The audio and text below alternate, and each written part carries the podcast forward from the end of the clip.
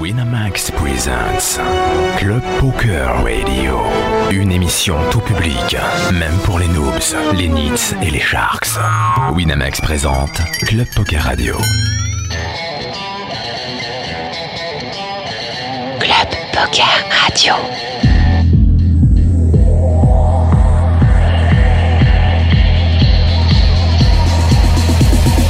FPC, Comanche, Ponce P, Olivier P vous présente Club Poker Radio.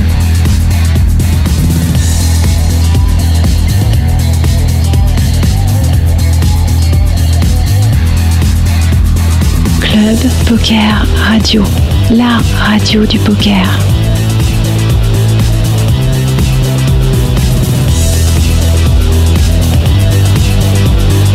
Eh bien, salut à toutes, salut à tous, c'est FPC sur Club Poker Radio avec Olivier P. Et comment salut les deux Kikou Coucou Oh, là, les trucs de Kikou, coucou C'est euh, avec un, un vieux Comanche aujourd'hui.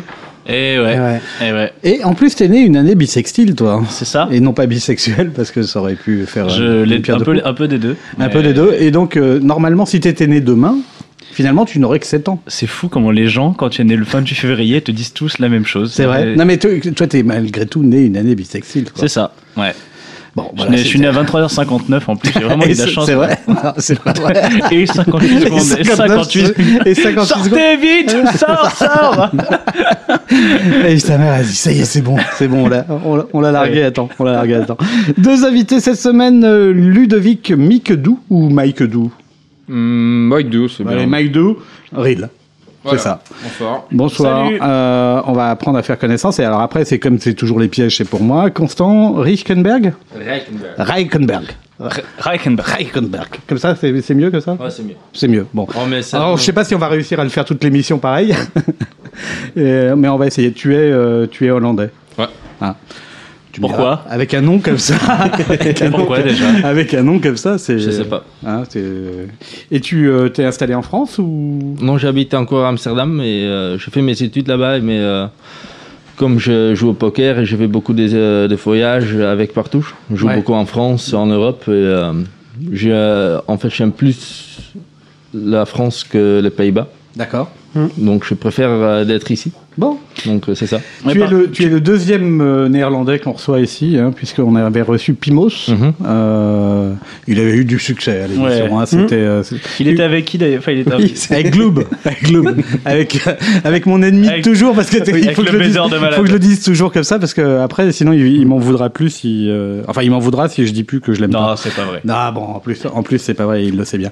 Donc euh, oui, euh, il avait eu, c'était une émission qui s'était super bien passée. Tu vous connaissez un petit peu tous les deux Euh, oui, niveau- un petit peu. En, en fait, je l'ai rencontré, je crois, à Madrid, euh, pendant le EPT Grand Final. Ouais. Là où il avait fait une, une perf d'ailleurs, il avait. Ouais, il a il avait gagné gagné un le side, un side. À 5000 pour pas Et j'ai entendu qu'il a dit des trucs ici et euh, en fait il a dit, euh, il a donné ses excuses à Las Vegas pour dire euh, en fait des conneries. On, en, on en parlera tout à l'heure parce que c'est c'est un sujet qui revient beaucoup, je pense, quand on, Ah quand bah, on parle de toi. ouais, on en parlera tout à l'heure. Donc euh, effectivement, on en parlera tout à l'heure. Alors euh, Maïdou, on t'appelle Ludovic, on, on t'appellera Ouais. un petit peu de Ludo. chaque. Euh, Lulu. Lulu, ouais. Avec plaisir, ouais. Lulu la nantaise. Euh, tu sais, c'était dans les dans les tontons flingueurs. Alors, Lulu Euh, t'as fait t'as fait deux fois euh, la monnaie au WSOP en 2010 et en 2011, c'est ça? Ouais. Et euh, c'était dans quel événement? Dans, dans le main event ou Euh, non, pas du tout. C'était euh, deux events, enfin une espèce de full ring, euh, 1500 dollars. Enfin, Ouais. C'était entre 1000 et 2000 dollars, je sais plus Les trop. grosses boucheries végasiennes. Exactement, ouais. Ouais. Et et t'étais monté assez haut euh Non, j'avais fini, euh, ouais, enfin 200e et 50e. Enfin rien de. euh, Rien de transcendant, Rien de mais- transcendant, non. Mais c'est quand même euh, sympa que. Non, ça fait une petite expérience, quoi. Donc, euh, enfin, j'avais fait plusieurs events à Vegas, quoi, et puis c'est les deux seuls items que j'avais fait, quoi. Et euh, dans, les, dans, les, dans les choses importantes, tu as gagné, tu es le vainqueur euh, cette année de la Top Shark Academy. Alors je dis cette année, mais elle n'existait pas l'année dernière, tu me diras non plus. tu, tu nous en parleras. Tu nous en Ça, c'est parleras. encore plus fort. Ça, c'est. si tu l'avais gagné l'année dernière, je pense que ça aurait été très très très très fort. Bon, tu, tu, vas, tu vas nous en parler un peu. Ça consistait en quoi? Il y, avait, il y avait plein de, il y avait plein de- d'épreuves, c'est ça? Tu l'avais Voilà. fait un peu, Olivier, je crois, au départ. Bah, relativement peu parce que la radio étant le mardi, je pouvais pas. Là, c'est bon, notre il avait faute. le choix. Et non, non, mais attends, la chance. je, je l'ai fait ouais. deux fois. Là. Et j'ai passé les deux fois le stade 2 et, la fois, et une fois euh, complètement naze stade 3. Et l'autre fois, j'ai dû finir 33e avec 32 prix. J'étais très très proche en point. Ah, d'accord. Donc euh, ça consistait en quoi nul, en exactement fait. T'es nul. Bon, en fait, c'est une académie, ça s'est étalé sur quasiment trois mois. Ouais. Où euh, donc, cinq personnes rentraient toutes les semaines durant euh, cinq ou six semaines.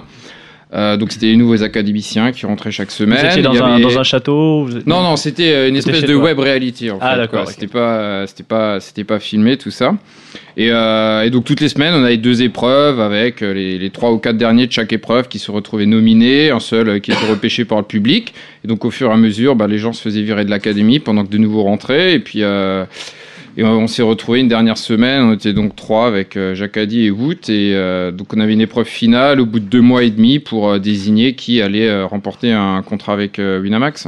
Bon. c'était- chaud chaud d'ailleurs cette épreuve finale, si bien sûr. Ouais, apparemment. Enfin, moi, euh, dernière semaine, j'ai quasiment essayé de me mettre un peu dans ma bulle, mais euh, c'était effectivement, enfin, c'était assez intense quand on jouait tous les jours. euh, je pense de midi à 2-3 heures du mat, voire un petit peu plus longtemps. Et euh, Et c'était quoi? C'était des sessions de cash game non, C'était en fait, c'était des tournois. Le dernier, Voilà, le dernier c'était Challenge voilà, en gros, il fallait faire, on pouvait faire tous les tournois qu'on voulait sur euh, sur Winamax, et les 10 meilleures performances étaient retenues.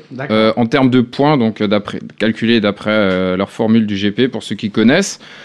Donc euh, bah, jusqu'au dernier jour, euh, ça restait indécis parce qu'il suffisait que quelqu'un gagne un Ouais. gagne un gros tournoi du type l'expert, le high roller pour euh, pour éventuellement que ça, ça remette le classement euh, complètement en cause. Donc, euh, donc il y a eu pas mal de rebondissements au cours de la semaine, notamment le dimanche qui était assez sympa à suivre apparemment. Donc euh, voilà. Le contrat était un contrat, est un contrat à combien? Le contrat, c'est un contrat d'environ euh, 70 000 euros de, de buy-in Mhm. et euh, plus euh, 15 000 euros pour couvrir euh, Les les frais. frais, euh, liés au déplacement. T'as prévu, euh, t'as prévu tes, euh, tes déplacements déjà? En fait, les déplacements sont déjà dans le contrat. Ouais. Donc après, à voir si peut-être éventuellement modifier au cas où. Mais bon, pour l'instant, le contrat me plaît plutôt bien. Donc en gros, il y a, y a l'EPT Berlin notamment, la finale de l'EPT à Monte Carlo. Il y a trois events à Vegas, euh, dont le main event. Et euh, les deux gros tournois qui se passent à Cannes euh, au mois de septembre-octobre. Euh, plus euh, la finale du Winamax Poker Tour et, euh, et d'autres tournois que j'oublie pro- probablement en fait. Euh, euh, à Cannes, c'est le tournoi par touche C'est le partouche, Mmh, ouais. d'accord. Et il y a la finale des, euh, des WSOP aussi. Où on te verra constant cette année obligatoirement euh, à, la, fi- à, à- à Cannes. Ouais. Hein, c'est bien comme endroit, hein, comme euh, Pour moi, c'est un des meilleurs endroits en France. Cannes. Ouais, c'est c'est très sympa.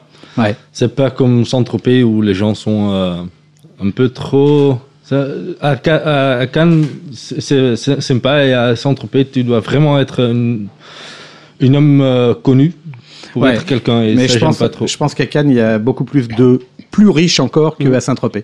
Mais, euh, Ça, mais si, si, euh, parce que, mais c'est vrai que en termes de showbiz, euh, Saint-Tropez, c'est, c'est, c'est, un peu important. Mais à Cannes, c'est quand même le très très haut du niveau euh, en France et, et sur la côte. euh, après, il faut aller à Monaco pour que ce soit encore plus haut. Mais Mm. euh, voilà. Quoi. Donc ouais, mais c'est vraiment un formidable endroit. Hein. C'est chaque fois on Ah, aime bien. euh, C'est magnifique les tournois là-bas en plus le partouche et le World Series, c'est ils sont beaux, ils sont bien organisés. Bah, ça fait rêver quoi. ouais, Ouais, hein. Ah, là, tu parles du partouche et du World Series. Ouais, euh, Moi je pense les deux pour des raisons différentes, euh, c'est des gros gros succès quoi. Enfin, Non, et je pense qu'il faut, il faut, il faut rendre à Partouche le, le fait que Mm. ça a été euh, ah non le les premiers, euh, les premiers à organiser le, les tournois là-bas et, que ça tout a été fait, vraiment euh, un endroit, un endroit merveilleux. Et euh, tous les, euh, tous les joueurs internationaux euh, l'ont dit. Hein, chaque fois qu'on les a eus. euh, ouais, clairement on a vu les fiches français, on vient. si ce n'est que l'année dernière, ça a quand même augmenté le niveau. euh, ça avait, ça avait un petit peu monté. Es d'accord ou pas, Constant Mm, Non. Moi, j'avais une table très très faible Ouais. Au, au partouche. au, au- au partouche et euh, j'ai euh, touché euh, environ euh, 30 brelins. au, euh, dans le premier Et il a réussi à sauter des 1 quoi. Ouais, et, euh, C'est qui est fou. J'ai- perdu deux gros coups avec euh, des brelans, j'ai gagné rien avec les autres. Et euh, donc euh, je Et pouvais rien faire, mais euh, le niveau c'était vraiment. J'avais deux, trois bons joueurs à, à ma table. Et euh, mais Moi, moi j'ai trouvé le, le niveau euh, très très chouette. Alors j'étais pas là l'année d'avant, j'étais là deux ans avant et euh, j'ai pas vraiment vu de différence, au moins sur mes 3-4 tables quoi. Euh, pour, pour ceux qui le connaîtraient, qui le connaîtraient pas, euh, quand même, on a, on a parlé du palmarès euh, tout à l'heure de Ludovic, mais il faudrait parler de ton, ton palmarès et d'une victoire d'un EPT quand même. C'est pas tout le monde hein, qui, qui, qui gagne des EPT.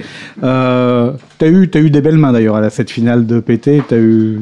Ouais, en, en, en fait, j'ai eu une tournoi très très bizarre. J'ai joué euh, assez agressif. En 2009, hein. Ouais, c'était en avril 2009 et Ouais. j'ai joué très très agressif euh, du début.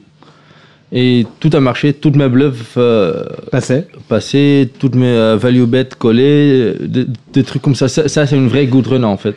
Mais j'ai jamais eu de- des as contre des rois. En, en fait, la, la première fois que je trouve les as, c'est en heads up. Et je gagne le tournoi avec. La première fois que je trouve des rois, je gagne contre les trois. à, la table finale. Et euh, donc, j'ai eu de- les bons mains à le bon moment. Ouais. Et euh, en fait, j'ai chaté en, en tous les 5 bet bluff, 5 bet shove, 6 bet shove euh, qui ont passé.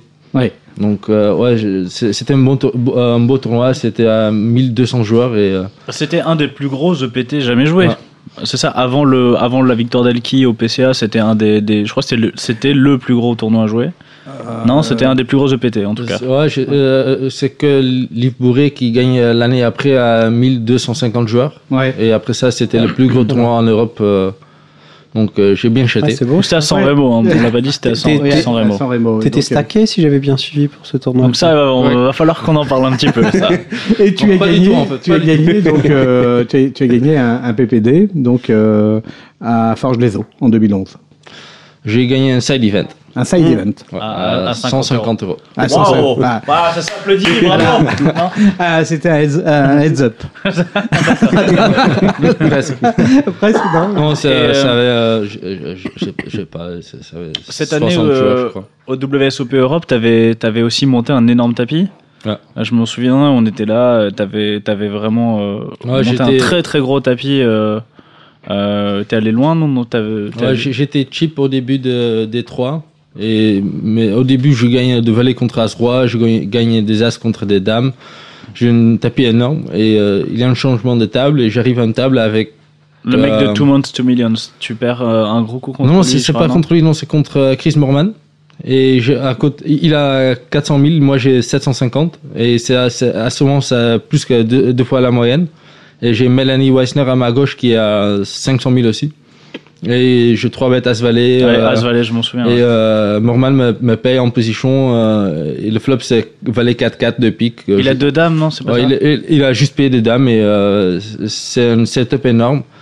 Je paye un coupe énorme et euh, je remonte à 350 000 à peu près. euh, je, je- il y a, on va à la table télé. euh, je crois que c'était la même table, le même joueur. Et là, il y a un Italien qui euh, décide de- que 10 et 8 c'est euh, meilleur que mon As-Dame. Et les cartes lui ont donné Il, raison. a- il a- il avait bien raison. euh, voilà, voilà. J'étais très heureux de voir une, euh, de voir une As au début. Mais c'était un 9 et un 7 après, une dame et un valet et il a gagné. Quelle horreur. Ouais, il, est, il est meilleur que toi. Enfin, qu'est-ce que tu Ah, il, il est- il le sait, il le savait. Mais, mais lui, il doit être le plus gros spiotard du monde parce qu'il avait un tapis en plus que 150% de la moyenne de la TF. Il a spew à 20 left. Donc euh, c'est un peu ouf ça. Mais bon. Tu disais tout à l'heure que, que, tu, euh, que tu étais toujours en Hollande pour faire tes, euh, tes études. Tu fais des études de quoi? Euh, business administration. Mhm. Euh, c'est encore un bachelor. Ouais. Et si je peux, je veux bien faire une, une master ici à la Sorbonne ou à Fontainebleau à l'INSEAD. D'accord. Donc, malgré tes victoires, tout ça, tu continues tes études jusqu'au bout? Euh, à ce moment-là, j'ai euh, essayé de jouer euh, pro, mais comme j'ai joué très très agressif à San Remo, et c'est une- c'est des variances énormes en fait. Je, je pensais que c'était un bon jeu. Et, après ça, j'ai joué encore plus plus agressif et euh, ça ça marchait pas du tout. Et euh, C'est clair, au moins, c'est c'est honnête. Hein mais après ça, je- euh, bien, on connaît tous le- la polémique que j'avais après. euh, J'ai décidé que je voulais arrêter le poker en live pendant euh, le temps que j'avais besoin pour parler le fisc et payer tous mes stakers euh, parce que au début j'ai, euh, c'était euh, au Pays-Bas tu payes 29% des impôts ouais. et ils, ils- ont essayé de me faire payer 52%. Et c'est l'impôt que tu payes au top quand tu gagnes de l'argent avec une vraie boulot. Non, attends, on va, on va juste resituer un petit peu pour les gens qui nous écoutent. Mhm. Euh, la polémique qu'il y a eu après euh, ta victoire à l'EPT San Remo, c'est euh, que tu aurais été stacké à plus de 100% et donc en gros que tu aurais fait un, un scam Mhm. euh, de tes stackers. Euh, c'est quelque chose qui, on, des fois, c'est, on dit que c'est vrai, des fois aussi c'est pas vrai. On, on, on, on sait pas le fin mot de l'histoire, donc voilà, dis-nous ce qu'il en est, ce qui s'est passé exactement, pourquoi cette polémique est née. Je sais pas du tout pourquoi c'est né. T'étais stacké, t'étais vraiment stacké à combien de pourcents Euh, pour ce tournoi 81 et demi. Moi, moi, j'ai souvenir aussi de cette polémique, c'est tout le monde disait que tu jouais n'importe comment pour, Pour perdre. Bust, ouais, mais tout ça c'est. Ouais, j'ai- entendu des, j'ai entendu trucs comme ça, mais c'est- vraiment bizarre. Mais, mais pourquoi, euh, si j'ai As Dame sur euh, Dame Dame X euh, et Roi, euh, pourquoi je fais tapis? Faut open fold. Euh, J'ai 5 bet shove le, le turn, euh, je peux, euh, je peux 5 bet shove et il paye, euh, je, je- je jette si je veux. Si j'ai envie de bust, c'est très très facile et si j'ai pas envie de bust, c'est très très difficile de gagner une tournoi. T'imagines, imagine tous les gens qui veulent gagner un tournoi, ils veulent bust et ils gagnent le tournoi. Donc, non. Bien, c'est ce qu'il injuste. a fait. C'était vraiment le Donc, mythe. euh, ça, c'est ça- pas- ça avait le sang dur. Moi, j'ai raconté à tout le monde. hein, et puis après, j'étais tellement déçu quand j'ai appris que ça avait l'air pas complètement vrai. Non, c'était pas vrai du tout. En fait, je voulais juste.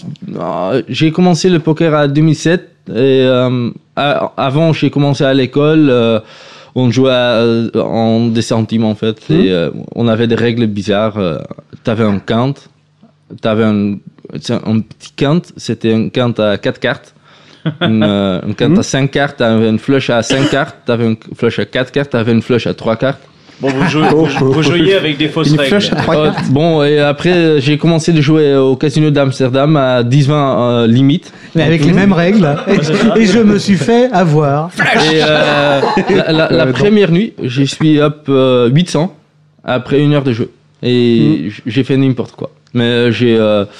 Euh, j'ai, j'ai- j'ai- T'as essayé de y t'as gagné un million, quoi. Ludo, Ludo- Ludovic, tu, tu as, si tu as des questions, euh, tu avais Non, suivi j'avais suivi l'histoire en fait. J'avais vu la. TF. Je crois à un moment tu gagnes, tu 4 bet all-in en TF Dame tu gagnes contre As Roi. Non, tu m'as dit c'est du spew. Enfin, je vois pas trop. Ah, c'est- sachant que t'es scandinave en Ouais. plus. Enfin. Non, Et par contre, je me suis demandé est-ce que euh, d'où vient cette polémique? Je comprends Scandinave pas. du Sud. Hein. Scandinave du Sud. euh, pas euh, la nuance. Mais Cette, cette, cette, euh, polémique, elle vient de 2 plus 2 Ou euh, elle non, vient d'où Ça vient de Pays-Bas. Ça vient des Pays-Bas Et je sais pas d'où. En fait, Euh, c'est c'est commencé sur les forums et t'avais un Rob Hollink. C'est un Ouais. joueur très Rob connu hollandais. ouais, euh, qui, a- qui a- qui avait fait une belle carrière d'ailleurs. euh, Comment tu dis Rob Hollink. H-O-L-L-I-N-K. Ok. Ouais. Ah, tu ne connais pas ça. Non. Il a gagné un EPT, je crois. euh, Ouais, il a un gagné le, même. le- le premier grand Ouais. final, je crois. Ouais, ouais, je crois. ouais. Il a gagné un bracelet en li- limite hold'em. Un bracelet, pas un bracelet. Bracelet. Lui, c'était un bracelet. Ah, c'était un bracelet. C'était ah oui, c'était la version féminine. Un bracelet. Et euh, non, il a, il a une, c'est un, c'est un très très bon joueur, je crois. Et euh, mais il a écrit, j'ai entendu des, hist- euh, des histoires euh, de, que t'étais surstacké. euh, et j'ai dit non. Mhm. Mais euh, comme les gens aiment bien le, des polémiques et des trucs euh, mauvais, Debout, c'est en plus euh, c'est c'est le phénomène de, de, de- des des euh, comment on dit des, des Là, tu- tu ragots. te démerdes euh, maintenant. Oui, les, le- les ragots, le quoi. on-dit, c'est-à-dire le que le les on-dit, ça, ça, ça, ça se nourrit et puis ça grossit et ça devient des choses peut-être des Ouais, fois- en, en plus, au Pays-Bas, t'as Lex Feldhaus, Oui. ou comme Oui. vous voulez les dites. le, euh, boxeur, celui qui a gagné le contre Ouais, qui qui a gagné contre Elki. Il était euh, très connu sur le, le forum où j'étais aussi, c'est euh, Poker News en fait. Ouais. Ah, c'est un forum qu'on. Ouais, euh, Euh, il, c'est il quand était déjà, vraiment malade. il était déjà très connu euh, avant euh, son, son sponsoring maintenant et euh, il a écrit un truc aussi et c'est devenu plus grand, plus grand, plus grand. Et je- en fait, je pouvais rien, rien faire. Ouais, tu pouvais Va plus lui- maîtriser. Va ouais. lui mettre une baffe. Oui. Euh, organise un petit combat. Ça se passera bien. Tu Non, lui mais- mets une baffe direct. Et, et, et juste Constant pour, pour clore donc ce, ce sujet, on va pas on va pas rester mille ans, on mais va continuer. hein. mais on, on va on va juste Comme savoir. Donc, donc tu dis juste t'es déstacké à 81% et demi, c'est ça? 81,5. Ouais. À 81,5 et en fait les soucis venaient du fait que tu as voulu déduire euh, ce que le fisc ce Ah que bah, Non, non, ça, ça- a rien à faire avec soi. Non? Ça, non, c'est juste euh, des gens qui ont écrit oui. Lui il a 50%, lui, lui il a 50%. Et il y a été une polémique. euh, au début, c'était David Williams qui Ouais. avait 25%, je crois. Ouais. Après ça, c'était un pote à David Williams. Après ça, c'était un pote à un pote à David Williams qui avait 25%. Après, c'était un pote à moi qui avait 25%. Moi, Des trucs j'ai comme ça. Moi, j'ai rien eu, par exemple. Ah, Tu désolé. Eh, tu m'as dit que tu avais eu 75%, toi. Oui, mais on peut pas en parler. D'accord. Non, mais- bon, euh, et, et tu disais tout à l'heure que Pimos avait raconté. euh, Ouais, en en fait, euh, j'étais sur Skype et il y a quelqu'un qui me dit, euh, il y a Pima sur euh, Club Poker qui, euh, qui, qui dit que tu étais vraiment surstacké, qui, que tu as niqué tes, tes stackers. il, a, il, a, il avait dit ça et je, je dis, euh, mais c'est quoi? Je l'ai rencontré à Madrid, il était gentil, j'ai passé la soirée avec lui et son pote qui habite aussi en France. Balance, balance des trucs là, que t'as fait ce soir. Venge-toi. Non, non, pas du tout, je suis pas comme ça. Et euh, bref, j'avais rien compris et euh, donc je, je, lui- je lui rencontre à, à Vegas et je lui dis euh, c'était quoi? Il me dit, euh, je me rappelle pas exact, mais il- en fait, au moins il a dit euh, mes excuses et bon, c'est Bon. ça. Avec le fisc, sinon tu t'en es sorti donc euh, en Hollande? Euh, j'ai payé le 29%. 29% d'avant euh, la déduction de. Euh, au. Pays-Bas, c'est le gagnant qui paye les impôts. D'accord. Donc, euh, si moi j'ai, euh, je joue un tournoi et euh, toi tu as 50%, D'accord. moi je paye le, le 29% sur le Sur 100%. les 100%. Sur les 100%. Donc, toi tu gagnes en fait les 50%. 71% Ouais, ouais. Et le moitié de ça. D'accord. T'avais gagné, euh, c'est ça, 800, 800 000 Non, c'était quelque chose comme ça Après le fisc, le, Non, non, avant, enfin, ta victoire, euh, le Ah, petit mi- San Remo, on, c'était. on- on a dealé à à peu près 2 millions d'euros.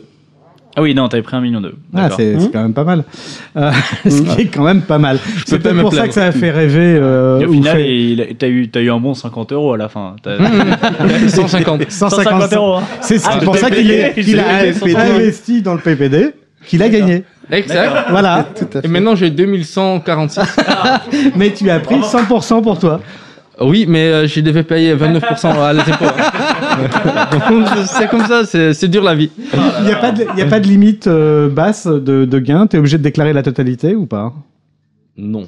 Non. Mais c'est en plus de 454 euros. Ouais. Mais euh, mais en fait, c'est un truc vraiment pourri parce que si tu gagnes 453, tu Ouais. payes rien. Ouais. Tu gagnes 455 et Tu tu, payes. payes 29% sur les 455. Et, si au tu as perdu mois, non 500 euh, la veille, ils s'en foutent Moi j'ai souvenir que C'est Pimos, que il disait, gains, hein. Pimos, il disait que c'était tous les mois qu'il lui avait pris pour Ah oui, c'était Ouais, ça. euh, oui. Comme je suis pas un joueur de online du tout, Ouais. euh, bah, à ce moment je joue un petit peu online sur Partouche et euh, je- euh, euh, si je fais un perf euh, dans les tournois, je paye des impôts, mais online c'est différent qu'en live. En online, on paye 29% par mois. Ouais. Donc, euh, en janvier, je gagne euh, 100 000. une se- euh, bref, admettons. 100 000. Je paye 29% des- d'impôts. 29 000. Euh, 29 000. Et si je perds le- les 100 000 en février et j'ai pas encore payé mes impôts, Hmm. je suis pas quitte. Je suis down 29 000. Ouais, Ouais, c'est ça. hein. c'est remis à zéro tous les mois. hein. Ouais. Et en, live, en, en live, c'est encore pire. Quand tu payes, euh, bref, euh, 10 000 euros entrée pour un tournoi et tu gagnes, euh, tu regagnes tes 10 000. Normalement, t'es quitte. Oui. Au Pays-Bas, t'es down T'es obligé de payer 29%. Ce que, ce que Pimos disait, c'est que si tu gagnes un satellite, Ouais. Hmm. tu payes euh, tes 29%. Ouais. Donc c'est un peu moins sympa, t'as vraiment rien gagné. Enfin, quand tu gagnes un satellite, t'as pas rien gagné, mais. Enfin, t'as pas vraiment envie de payer. Tu vois, tu, Bah. tu gagnes ton satellite qui vaut 10 000, euh, t'as pas envie de payer 3 000. Bah, euh, 2009. enfin, c'est un bah peu- ouais, ouais, bah écoute, c'est la loi fiscale là-bas. Donc, euh, à l'aéroport de d'Amsterdam, il y, a- il y a du poker euh, dans le casino de l'aéroport ou pas? Non. Non? Mais il y a du euh, blackjack. Il y a du blackjack Et j'ai, j'ai- en fait, j'ai déjà payé des vacances avec ça. avec le- l'aéroport. Ouais. C'est en Europe, c'était le premier en tout cas. hein. Ah ouais ouais, que- il y a, il y a- je sais pas si Casino vous êtes. dans l'aéroport. Il y a un casino dans l'aéroport, dans, les- dans les couloirs. À un moment, tu dans, dans un parti gauche comme ça, t'arrives, t'as un casino, tu peux. Quand t'as une quand t'as une correspondance, c'est en, sympa plus, quoi. en plus, c'est un hub énorme, euh, Schiphol là-bas. Ah oui, oui, c'est. euh, je- Ouais, c'est un de les, les plus grands de- d'Europe. Ouais, c'est c'est vrai que c'est assez immense. Euh, T'as as déjà joué au casino dans, dans un Dans un aéroport Ouais. Non, pas encore. Non, J'ai déjà joué dans des endroits un peu bizarres, mais pas dans un aéroport. Dans un aéroport, c'est quand même sympa. hein. Dans un aéroport, ça doit être pas mal, ouais. Ouais, Et, c'est euh, je suis toujours un peu à la bourre pour les avions, donc je Voilà, je pense que t'as des mecs qui ont raté des avions Ouais, avec ça. ouais. Non, ça, ça aurait été rigolo. Alors, euh, à Vegas, quand même, on peut jouer aux machines à sous dans les aéroports. Dans Ouais, l'aéroport. fait- ouais, c'est assez bizarre d'ailleurs quand t'arrives à Vegas de voir déjà les machines à sous. Enfin, ça te met un petit peu dans l'ambiance, quoi. Direct, hein. Ouais, tout de suite, ouais. Euh, moi, je sais que le- la- ça a été la première surprise quand je suis arrivé à Vegas de voir que d'abord il y avait directement une salle fumeur Hmm. avec des machines à sous. Je me suis dit tiens c'est bien quand même. Ah, bah, je me suis toujours demandé si les machines à sous, si c'est les gens qui arrivaient à Vegas ou les gens qui ont parti et qui jouaient à ces machines à sous. Bah, je quoi. peux te dire les deux en fait. Je trouve ça assez grave d'arriver à Vegas et tout de suite t'asseoir aux machines à sous dans, dans les aéroports. euh. Bah, c'est-à-dire que en fait que comme tu arrives dans une salle où tu peux fumer pour les fumeurs, euh, ils peuvent jouer en même temps pendant le temps qu'ils fument leur Ouais. clope au moins. Faut vraiment avoir envie de jouer, vraiment avoir envie de fumer, quoi. hein. Je crois euh, de fumer parce que quand tu quand tu viens de te faire euh, 12 heures de vol quand t'es un Ouais. fumeur, t'es euh, t'es assez content d'arriver là-dedans. Euh, non toi tu fumes pas Olivier donc euh, Non, non, très, très sérieux. Et je joue pas non plus d'ailleurs. tu joues pas aux machines à sous non plus? Non, ceci, les machines à sous, ça m'amuse, mais pas du tout, quoi. et et pour, pour ce truc des machines à sous à Vegas, moi j'étais super déçu parce que je me dis, tu vois, il me reste un peu de monnaie quand même en partant de Vegas. Je vais claquer ça dessus. Mais maintenant, ça marche tout au ticket et au Ouais, machin, mais bah. c'est pas. Tu peux pas claquer les derniers sous qui te restent Ah dans si, ta on poche. peut mettre quoi. des pièces, on peut mettre des pièces quand même. Bah maintenant, ça marche au ticket, quoi. Donc tu, vas au distributeur, le ticket, ça machin. enfin. Bon, enfin, bon, ok. Bon, tant pis. Ah, euh, enfin, bon, je- Euh, Ludo, toi, Ouais. euh, comment t'as commencé le poker? Bah, j'ai commencé sur internet en fait, j'avais déposé euh, 50 euros quoi. En gros, euh, alors, je le raconte, j'avais vu un peu les émissions de poker à la télé. Enfin, il y a un pote. euh, Patrick? Non, à l'époque c'était Michel Abécassis sur RTL 9. C'est ça, J'avais appris les règles. Hein Les WSOP. Voilà, c'est ça. Je euh, j'ai appris les règles comme ça, plus un pote qui m'a dit tu devrais mettre, tu devrais te mettre au poker, ça te plairait bien quoi. C'est un peu un jeu de cartes, jeu d'argent, c'est un peu mathématique, euh, tu kifferais bien quoi. Ah, t'es, bien corporate, hein. déjà Michel Abécassis, déjà à non mais c'est euh, vrai quoi. euh, Il y a un briefing. euh, quand... Puis ensuite, euh, euh, c'est Guignol qui m'a mis au poker. aurait pu, ouais. mais, euh, Et non, c'est- vraiment comme ça que j'ai découvert, quoi. Et bon, je me souviens, le, le premier soir où je dépose mes 50 euros euh, sur Winamax, hein, mais euh, c'est vrai. Je me souviens que j'ai joué, oui. toute la nuit, je suis arrivé au boulot le lundi matin en passant une nuit blanche, j'étais tout content, j'avais gagné 5 dollars, j'avais gagné un, un, un ticket pour un tournoi à 5 euros, et puis euh, bon, après, euh, bon, après j'ai plus arrêté de jouer. Et aujourd'hui, tu euh, euh, donc as ton contrat de sponsoring, mais tu as Ouais. arrêté de travailler ou? Bah, j'ai arrêté de travailler il y, a, il y a un peu plus d'un an. J'étais parti à Barcelone euh, dans l'idée de monter une boîte et tout. Donc, bon, ce qui s'est finalement pas trop fait. Et, euh, donc, ça m'a laissé d'autant plus de temps pour jouer au poker. Et bon, maintenant, avec le contrat de sponsoring, de toute façon, j'ai, bah, je vais plus faire que ça. Ouais, vraiment, c'est un vrai démarrage là? En vrai, non, parce que j'avais quand même.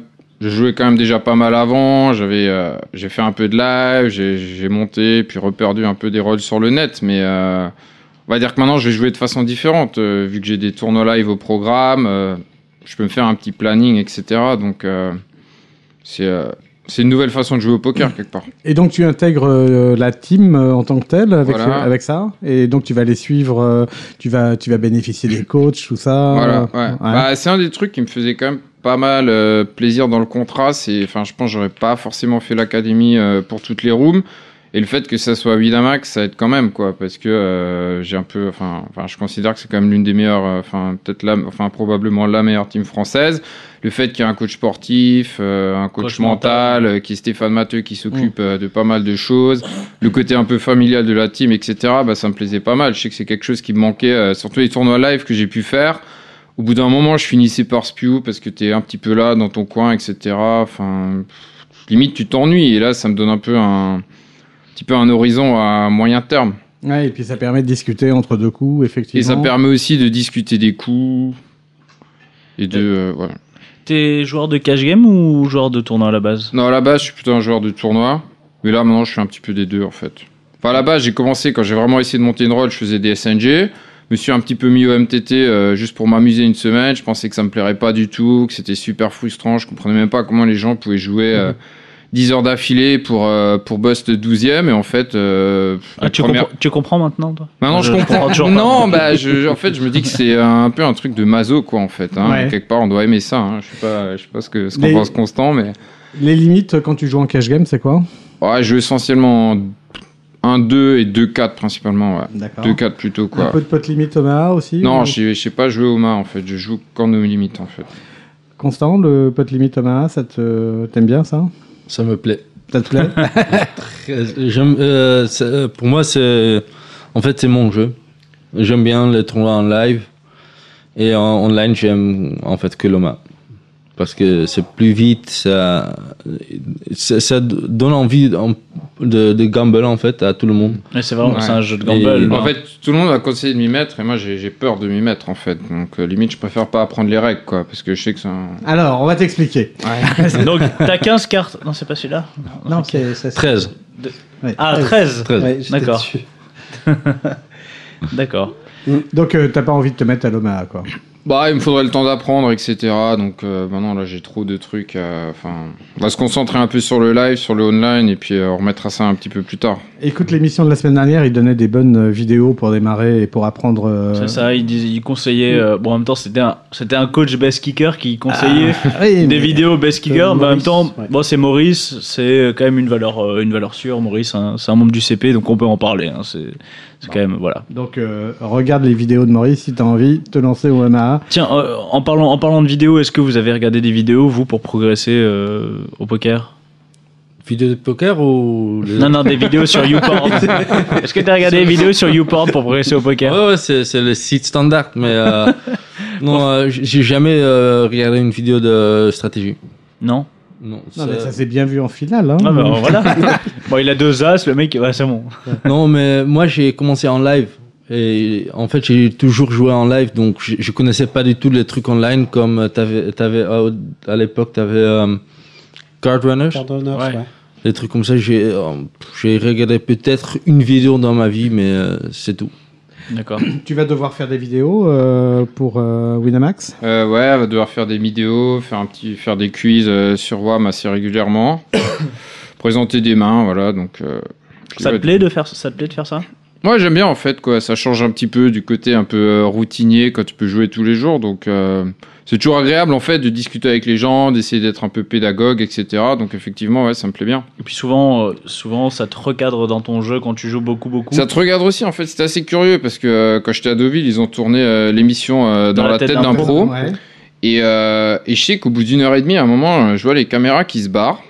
Et, euh, et en fait, je me suis rendu compte que limite, ça me faisait chier qu'ils s'en quoi. C'est-à-dire qu'en fait, quand j'étais en train de, jouer les coups, j'étais déjà en train dans ma tête de me dire euh, qu'est-ce que je vais pouvoir raconter à la Ah, vidéo pour ouais. justifier le coup. Et du coup, tu te rends compte que tu réfléchis un peu plus à tes décisions et qu'elles sont un petit peu plus sensées. Donc ouais, effectivement, je pense que c'est pas une mauvaise chose. De... Donc, tu es en train de dire que, que, que, que d'être sponsor pour toi, enfin, d'avoir un contrat, ça te cadre un peu. Ouais, je pense, ouais. Clairement, euh, j'avais quasiment, enfin, pas fait une croix sur live, mais euh, le dernier tournoi live que j'avais fait, c'était le Partout Jacques Cannes, euh, je crois que c'était en septembre. Je m'étais qualifié, en plus, c'est le premier tournoi où dans mon agenda, enfin, la première fois que j'utilise l'agenda sur mon iPhone, je, je m'étais noté les qualifs et tout, parce que je voulais absolument le faire. Et en même temps, je m'étais qualifié pour le World Poker Tour à Malte. Et les deux tournois, je me suis rendu compte, à Malte, j'ai bust au bout de deux heures. Et au Partouche, euh, j'ai essayé de jouer sérieux et j'ai plus complètement au début des deux. Et là, je me suis dit, ok, euh, c'est quoi ton problème quoi? Je me suis rendu compte que j'avais pas vraiment la patience pour aller au bout d'un tournoi. En gros, euh, je regardais euh, combien gagnait le dixième alors qu'on était euh, au milieu du premier jour et je me suis dit, ok, tu, tu peux pas, tu peux pas gagner un tournoi en fonctionnant comme ça. Donc, euh, je me suis dit, ouais, il faut que je me fixe un peu un planning, des objectifs sur long terme, ou alors stop le live, c'est pas la peine. hein. Enfin, Et Euh, t'es allé jusqu'où à Deauville euh? À Deauville, au milieu, milieu du D2. hein. Ok. Et ça, t'as l'impression d'avoir joué bien jusqu'au bout en fait avec cette histoire de caméra globalement? Honnêtement, ouais, je pense que, euh, enfin, surtout, j'avais l'impression que, que chaque décision que je prenais, c'était vachement plus, euh, enfin, c'était précis, c'était Ah, c'est- réfléchi, sauf peut-être une ou deux peut-être le fois, bon tu coup vois. à, à progresser en fait euh, parce que tu sais pourquoi tu prends toutes tes décisions. Souvent, c'est Ouais, vraiment après, la je- base. Après, je pense qu'il y avait eu un effet, un effet académie, quoi, parce qu'en gros, ça faisait 2-3 mois où j'essayais, enfin, déjà avant l'académie, je faisais des tournois et j'essayais de jouer vachement, euh, je sais pas comment dire, enfin, de rien laisser au hasard et d'être vraiment un peu euh, précis dans ce que je faisais. Enfin, je sais pas trop comment expliquer le truc. Enfin, Mais tu vois, tu vois ce que tu disais tout à l'heure de euh, quand les caméras étaient là, euh, Ouais. de, de, de penser, tes, de, de réfléchir euh, un peu dans, ta tête à, à toutes tes, tes décisions. Ça fait un peu penser à ce que disait Manubé il y a quelques années ici. Il disait, il parlait des, des vidéos, il- que parfois il s'enregistrait en, en vidéo sur ses sessions online ouais. à, à, à commenter lui-même ses, Mm. ces décisions pour des vidéos qui n'étaient pas forcément publiées, mais juste le fait de s'enregistrer, donc avoir à, à dire à voix haute son processus de pensée, euh, ça l'obligeait du coup à avoir euh, un processus de pensée. Et, et du coup, il, voilà, il, C'est beaucoup, en fait, c'est beaucoup plus structuré ce que tu fais. Ça te structure et des fois, je pense que t'en as besoin. Ouais, voilà. je pense qu'on est un peu voilà, dans le même. euh, Ouais, je pense que c'est le même. Et je sais Ouais. que enfin, j'ai regardé très peu de vidéos dans ma vie aussi, mais je sais qu'à l'époque où je faisais des sit and go aussi, j'étais abonné à SNG Icons. Donc, euh, et euh, juste de temps en temps, quand j'ai l'impression de mal jouer, je regardais juste une vidéo d'une heure et j'ai l'impression que ça te restru- restructurait, que ça te mettait de nouveau un petit peu euh, dans le bon, euh, enfin ouais, dans la bonne voie. Et donc, ce qui t'a fait progresser, c'est quoi? De jouer beaucoup en fait? Simplement. de jouer, ouais, de jouer. T'as échangé un peu avec des joueurs? Je discutais pas mal au début quand, quand j'ai commencé les sit and go, donc je connaissais pas grand monde dans le monde du poker, mais j'avais vu qu'il y avait Lynch, euh, Damien Ronny sur CP qui faisait pas mal de sit and go. J'ai pris contact avec lui, on a commencé à revoir un peu les trucs ensemble. Ensuite, j'ai rencontré euh, Aurine aussi, par le biais du CP, qui à l'époque voulait se mettre au sit and go. Il a jamais fait. En échange, il filerait des cours de cash game. Tu lui- t'as donné des cours de cash game à Aurine ou pas? Euh, Non, non, des cours, on devait échanger. Je devais donner des cours de sit and go et lui des cours de cash game. Finalement, on est plutôt devenu potes. Je suis, allé, je suis passé Loire à Londres, donc j'ai fait un peu de cash game live là-bas et je, je, je jouais, euh, vraiment euh, très très très loose quoi. Et du coup, je me suis mis dans, dans plein de situations un peu un peu enfin un peu chiantes en fait. Et euh, en- à force de te mettre dans des situations comme ça et de faire des erreurs et tout, je trouve que t'apprends euh, t'apprends vite. C'est plutôt comme ça que j'ai appris quoi. Enfin, t'apprends des erreurs que tu fais. hein. Il y a, il y, a, il y, a des- il y a des questions du forum là qui, euh, qui vous ont été posées. Euh, Biboun qui te pose une question à, à toi, Makido, qui Ouais. te dit est-ce que tu t'es fixé des objectifs pour cette année À fixer des objectifs, c'est, enfin, sur les tournois live, c'est quand même dur, quoi, parce que comme dit, il y a beaucoup de variances, donc euh, je peux pas dire, ouais, cette année, je vais absolument faire top 3 d'un EPT, quoi. Après, euh, clairement, l'idée, c'est de bien jouer, Euh, faire une, euh, faire une TF, euh, bah, ce serait bien, enfin, ce serait plus que bien. et- Mais dans ma tête, clairement, j'ai, envie de faire pas mal de tournois à Vegas cet été, essayer de bien jouer et ouais, j'aimerais bien essayer de faire quelque chose de bien là-bas, quoi. Mais finalement, euh, malgré tout, hein, une table finale c'est bien, mais il y a que la victoire qui compte, quoi. Ouais. Ah, quand Bah, même. je vais pas dire gagner parce que bon, ça ferait un peu. Demande-lui, euh, demande-lui, euh, demande-lui comment il faut faire parce que.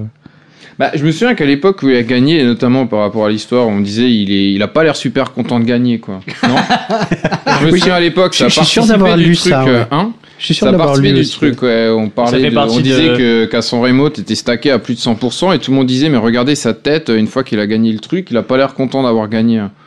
J'ai lu ça sur pas mal de fois. Bah, bah, Enfin, vraiment, ça, hein. ça me rappelle quelque chose, donc euh, je suis sûr que ça a été écrit. C'est la légende, peut-être, ça, fait, ça doit faire partie de la, Euh, partie je de la crois légende. que j'ai- j'ai- j'étais très heureux de gagner le coup. Euh, si, si tu regardes les, les vidéos, euh, Non mais moi je te j'ai- crois. hein, euh, vraiment cassé une bouteille en plastique en gagnant une euh, valet dame contre as roi. Donc euh, c- peut-être c'était parce que j'étais très très agressif de gagner une coupe, mais non, mais j'étais très très heureux. Mais, dégoûté, ouais. mais j'avais joué 5 jours euh, non-stop. J'ai- J'avais très très mal dormi parce que j'étais euh, un peu. Ouais, parce que euh, t'étais bourré, dis-le, allez. Ok, j'étais bourré et, euh, et, et- ouais, mais euh, j'étais très très fatigué. Après le tournoi, je voulais le fêter avec mes amis et je pense ok, j'ai gagné, on y va. Et là, il y a un truc télé, encore une fois, et encore, encore, encore, c'est pas bien, c'est pas bien, c'est pas bien. Euh, j'étais là presque une heure pour faire des photos, un petit truc de 3 secondes en vidéo. Et, c'était même avant toutes les interviews. Donc, je voulais que le fêter avec mes amis. En, fait, après le, après le tournoi, après sortir le casino, euh, je suis allé à l'hôtel. Et je crois que deux minutes plus tard, j'ai dormi. D'accord. En, ma- en matière de, de joueurs qui n'avaient pas l'air contents de gagner, est-ce que tu as vu le, le vainqueur du, WSOP, du, du, du main event du WSOP Europe cette année? Est-ce que Ouais. tu penses qu'il est stacké à plus de 100% ou- je, je- je sais pas. Sûrement. Non, non, pas du tout. Euh, je le connais un petit peu. euh, il- est comme ça. Il, il aime. euh, et c'est, pas un mec qui s- s'expresse. Expansif, Ouais, voilà. il- pas du tout. D'accord. Et juste, en fait, ouais, pour répondre à cette question aussi par rapport aux objectifs, je trouve. De, de se dire, euh, je vais absolument gagner un tournoi cette année, je trouve que ça te bouffe trop mentalement de penser qu'à ça tout le temps. Donc en fait, tu le gardes dans un coin de ta tête. Clairement, euh, t'es ambitieux, t'es, enfin, t'es un joueur de tournoi, t'as envie d'en gagner un, mais Donc, te euh, dire absolument. euh, Enfin, Fait comme constant, du premier jour au dernier jour du tournoi, il n'avait qu'un objectif, c'était de spew. c'était voilà. Voilà. Donc, et il a fini par le gagner. voilà. Donc, Ça marche. Ça marche, hein Justement, une question pour toi, Constant. Euh, comment, euh, une question de Bishop qui te demande euh, comment un néerlandais se retrouve sponsorisé par une ombre française? Ah, j'ai eu cette question plusieurs fois. Euh, en, en fait, après, euh, j'ai arrêté le poker en live euh, de- pendant un an. En fait, euh, je voulais pas jouer. J'avais pas envie de rencontrer des gens qui me demandaient tout le temps. euh, Euh, C'était quoi T'étais surstacké Et Là, je, je rencontre Jean-Jacques Ishaï de Partouche. Et en fait, il m'invite à une. euh, je crois que c'était une FPS à Lyon. Et je le joue et je buste vite, mais euh, bon, euh, je joue un FPS à Forge-les-Eaux. Et après D1, j'ai 460 000 euh, et le deuxième, il a 230. D'accord. Et j'étais cheap énorme et je pensais, ouais, c'est pas mal. Ça me plaît de jouer. Et euh, j'avais une interview avec euh, le collègue de Ste- Steven Ben Simon, euh, David Poulenard de Made in Ouais, Poker. Made in Ouais. Poker, ouais. Et euh, là, j'ai rencontré un petit peu. Et, euh, bref, je- après ça, c'était euh, Partouche qui, qui m'a dit euh, si tu veux, euh, t'es bienvenu dans la team. Et euh, j'ai pensé, parce que encore je fais mes études, et je pensais c'est pas très facile de, de jouer et faire des études en même temps. J'ai parlé avec mes parents, avec mes potes, et j'ai dit bref, je vais le faire. Et euh, ça marche. Et euh, je suis très heureux d'être avec eux. C'est comme une famille, euh, Ça en fait. fait, ça fait deux ans maintenant Deux? Un an et, et un mois en fait.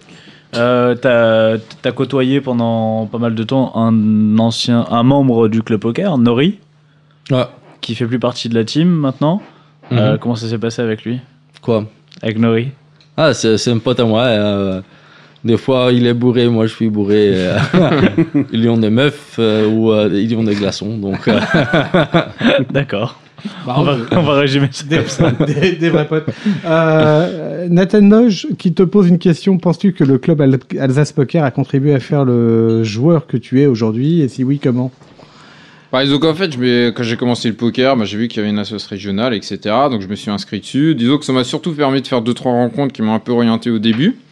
Et, euh, et euh, bah, de façon générale, ça ça permet un petit peu de, de, bah, de voir ce que c'est le monde amateur, de découvrir les choses, etc. Donc, et, puis ils m'ont surtout pas mal aidé aussi pendant l'académie. Enfin, je savais que si j'avais besoin de vote du public, etc., ils, Ils m'aideraient. soutenu vraiment euh, Ouais, ils m'ont bien soutenu et je trouve que c'est agréable de garder un pied dans le monde euh, entre guillemets amateur pour euh, juste pour voir ce qui s'y passe, pour pouvoir euh, se rappeler un peu comment on jouait il y a 3 ou 4 ans.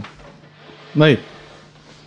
A- tu sens une, euh, une grosse évolution quand même. On sent une évolution, ouais, mais euh, comment dire euh, Rien que de voir justement comme les amateurs réfléchissent ou progressent, etc. C'est, euh, je trouve ça assez intéressant. Et contrairement, à- je sais qu'il y a deux trois autres bons joueurs qui ne postent quasiment, qui une fois qu'ils deviennent bons, ne postent quasiment plus sur le forum. Quelque part, je trouve c'est un petit peu injuste. Et euh, Ouais. je trouve c'est content de garder un contact avec les forums, avec ce milieu-là aussi, parce que bah, il y a aussi des gens, euh, les, les responsables des associations, etc., qui se démènent un petit peu, justement promouvoir le poker dans les milieux amateurs, lui donner un cadre sympa. Et euh, je trouve que euh, bah, c'est un petit peu, euh, c'est sympa pour eux, pour eux aussi de, de garder, euh, de garder contact Ouais, bien avec sûr, eux. bien hein. sûr. Et tu continues à poster donc. euh, Je continue à poster, ouais. Bon, bah, ils doivent être contents. C'est Le choucroute Ouais. Poker Tour Moi, une petite question à Constant pour enchaîner un petit peu sur la question avec euh, Mhm. Nori. Alors, c'est une question de, de Steven qui te demande euh, donc en anglais Are you actually gay, my friend? euh, que avec Steven Ben Simon en fait. D'accord. Et le samedi avec Nori. Non, non, pas du tout. euh, mais Steven le sait très très bien. Mais euh, Nori, c'est un. euh, C'est pas pareil. com- comment les Français disent C'est un baiser malade. Donc, euh, Un baiser de malade, ouais, exact. ça Et, euh, non, euh, non, pas, pas PD du tout. Pas du tout. Je crois que c'est clair, non? Euh, De qui euh, avais-tu le plus peur pendant le, la Top Shark Ad- Academy On euh, te pose toujours le même. euh, le même... Ouais, bah en gros, euh, bah, il y a Wood qui est rentré avec moi dès la première semaine. Donc, quand j'ai vu qu'il se qualifiait avec moi, je me suis dit, enfin, nous, ouais, nous, je vois bien qu'on va se retrouver jusqu'à la dernière semaine. Et quand il y a Jacques Addy qui est rentré, euh, je me suis dit, bon, bah, Jacques Addy, je savais que c'était un très bon joueur de MTT et tout. Donc, euh, bah, clairement, c'est les deux qui m'ont fait le plus peur. Et puis, euh, c'est avec les deux avec lesquels euh, je me suis retrouvé pendant la dernière semaine. D'autant Tu connais- savais qu'Olivier euh, ne venait plus, donc. euh, Mm. C'était tranquille, quoi. Tu connaissais un petit peu Woot avant de. Bah, je crois qu'on s'était croisé une ou deux fois à Vegas. Après, on a quelques potes un petit peu en commun, mais euh, je le connaissais pas plus que Bah, ça. quoi. justement, oh, tu parlais d'Orin tout à l'heure. Voilà. Il, est, il est rentré en même temps qu'Orin dans les, euh, cette époque de la team Espoir Limpers. Voilà, c'est ça. Donc, euh, euh, bah, c'est surtout, ouais, je connaissais un petit peu les Limpers aussi. Et, ouais, ouais, je savais que c'était un mec cool et un mec plutôt, plutôt brillant. Donc, Ça fait toujours chier, quoi. hein, ouais, ça fait chier et tout le monde est euh, sous ses côtés un peu nonchalants. Enfin, je voyais un petit peu, euh, à mon avis, comment était le personnage. Et je savais que plus l'académie allait avancer, plus il allait être motivé pour gagner le truc. Et, euh, et du coup, bah, qui- voilà, exactement. D'accord, ok. Euh, une question pour toi, Constante. Il y a Cara donc qui te demande euh, Penses-tu que le stacking est aujourd'hui nécessaire pour un joueur professionnel non sponsorisé qui souhaiterait jouer le circuit international? Nécessaire, voire obligatoire. hein. Euh, pas du tout. En, fait, euh, il y a beaucoup de joueurs qui sont euh, qui ont un sponsor qui se font séquer. Ça, je comprends pas du tout. Euh, je comprends bien que tu essayes de prendre un peu d'argent euh, pour la dans la poche, mais comme tu es un joueur professionnel, tu crois que tu peux gagner en poker. Donc, vendre des pourcentages, c'est pas bien du Mais tout. est-ce que c'est pas pour euh, justement lisser la variance un petit non, peu euh, lisser la variance, ce sont des swaps avec des amis ou avec des autres joueurs. C'est pas vendre des, des pourcentages. De- Vendre des pourcentages, c'est parce que tu Mm. n'as pas l'argent pour euh, t'as pas l'argent pour payer les tournois. Vendre euh, des pourcentages, c'est que je faisais parce que j'avais pas, je voulais pas perdre 5300 en jouant un tournoi. Mhm. Mais euh, quand, en fait, moi, je fais rien, je swap pas du tout, je, je, je fais rien à, à cause des euh, les Ah, impôts aux Pays-Bas. Ouais. Mais euh, non, je crois pas que c'est normal de vendre des pourcentages. Swap, c'est normal, mais vendre pas du tout. Tu en penses quoi euh, Bah, je suis complètement d'accord avec Constant, en fait. Moi, souvent, après, il y a peut-être des questions de gestion de bankroll, mais j'ai jamais trop compris pourquoi. euh, Moi, je- j'aime pas du tout me faire stacker non plus, quoi. Après, effectivement, euh, des fois, il y a des tournois euh, que tu sais qui sont vraiment rentables à faire. T'as pas la rôle pour faire le tournoi à Deauville, tu te fais stacker, mais c'est vraiment la seule raison. Après, j'ai pas compris. T'as des, frais en live, donc si tu swaps, ben, les frais, ils sont encore plus pour ta pomme. Et comme il dit, si t'es un joueur pro ou que t'estimes que t'es EV plus sur un tournoi, ben t'as quand même plutôt intérêt à le faire à plein pot. Ouais, en solo, quoi. Mais Voilà. vous connaissez euh, Peter LeCover qui a gagné le, le grand final. Il avait vendu 40% en même temps qu'il était euh, sponsorisé. J'ai jamais compris ça. Mhm. Ouais, Mais- je mais comprends tu sais, vraiment, ce qu'on dit souvent, c'est que quand tu es joueur professionnel sur un field de, de, de 1000 joueurs, ton edge sur le field, c'est même pas plus de 5%. Donc c'est peut-être aussi souvent. Ok, mais, mais quand même. même si tu es, mais même t'as si tu edge, professionnel. euh, Ouais, mais tiens, Pas plus de 5%. une Sur, sur un tournoi live, c'est 1000 fois plus de 5%. Ouais. Mais tu vas le gagner une fois tout- tous les 300 fois que tu joues. Quoi. Non, je veux C'est dire, ce que je veux dire, c'est pas ton edge sur le field, c'est c'est le voilà le euh, comment comment je sais pas comment je, C'est ton, ton- ton roi, ton ROI. Ouais. Mais ton ROI, il est monstrueux, je pense, Mais- en mais- live. Mais Non, même mais, avec un ROI je pense que la seule raison de te faire stacker, c'est une, une question de gestion folle. de bankroll. C'est-à-dire un tournoi à 5000 euros et que tu as 50 000 Puis tu- euros de bankroll, peux- ouais, c'est une connerie de le Tu peux aussi avoir besoin d'argent à un moment donné et tu as besoin de 3000 euros parce mais que, euh, parce je que connais pas beaucoup de... gens qui sont sponsorisés, en, à- en- qui ont un contrat à 50 ou 100 000, qui ont besoin de 4000 euros. euh, Oui, pour, euh, comment tu Non, te fais sponsoriser Euh, Ok, lui, il, a gagné, il avait gagné un free roll en live, mais quand même, il gagnait, je crois qu'il gagne un petit peu en live et un petit peu en ligne, donc je crois pas qu'il avait Mhm. vraiment besoin de ces Mhm. 4000. Constant, une, euh, une question. Quand tu avais, euh, quand avais gagné euh, le PT, donc Mhm. tu avais été qualifié d'office pour la finale? Non, je- je- je- pour ça, j'avais besoin de stacking parce que j'ai. Non, après. Ah, après Une fois que tu as gagné le, le PT, Ouais. tu as été euh, qualifié d'office pour la, fi- la grande finale. ouais, direct. Est-ce que les, les 81% continuaient Non. là? Non, là, c'était à tout. 100% pour toi? Ouais, et j- j'ai eu des questions sur ça euh, plusieurs fois et j'ai dit pas du tout parce que moi je les gagne.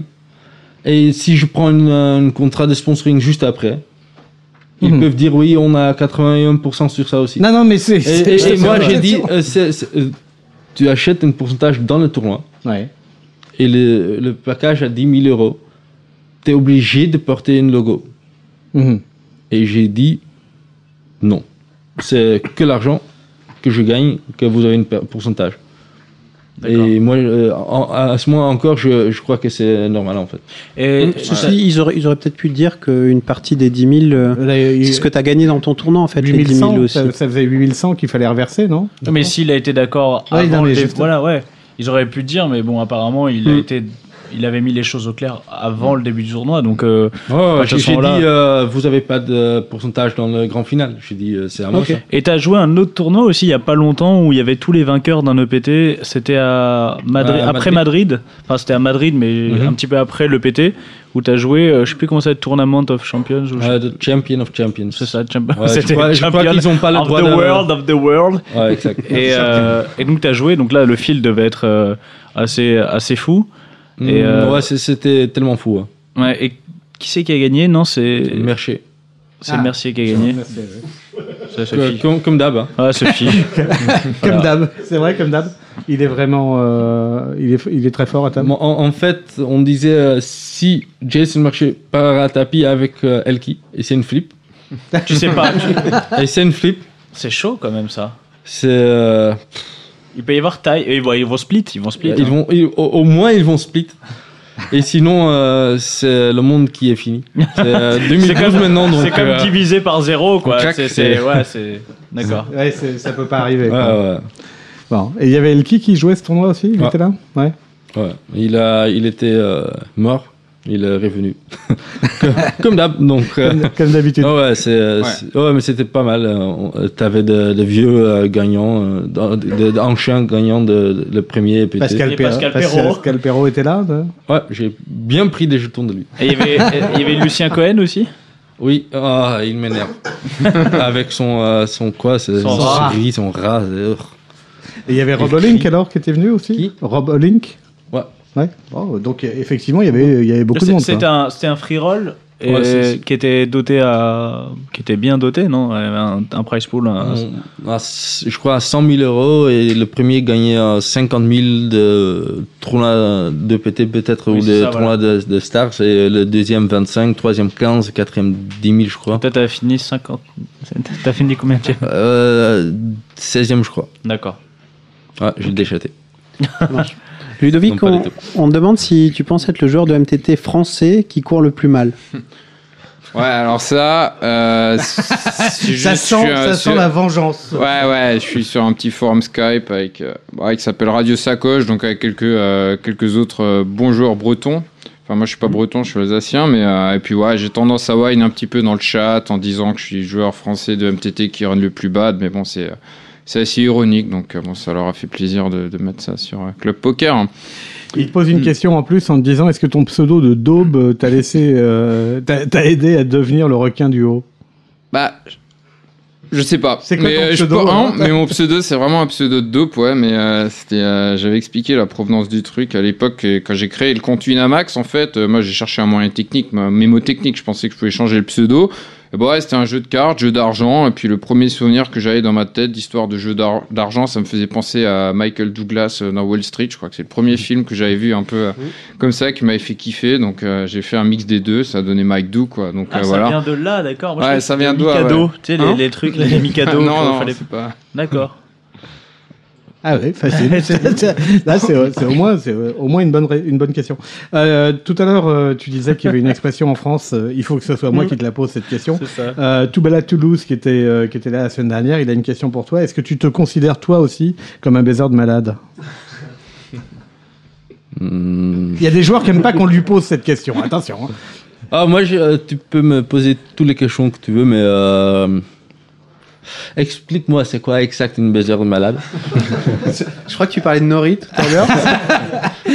Euh, ça peut, euh, ça peut Eh aller ben. loin. C'est un baiser de malade. Bon, c'est quelqu'un qui, qui pense que à ça, peut-être hein, euh, globalement. Euh, C'est à toi de voir. ou enfin, qui assure bien, ou qui assure pas. ou- Écoute, Constant, t'as compris tous les paramètres de la question. Il y a baiser, baiser de malade. ou, al- ou alors que. T'as compris de quoi ça parlait. malade assez régulièrement, quoi.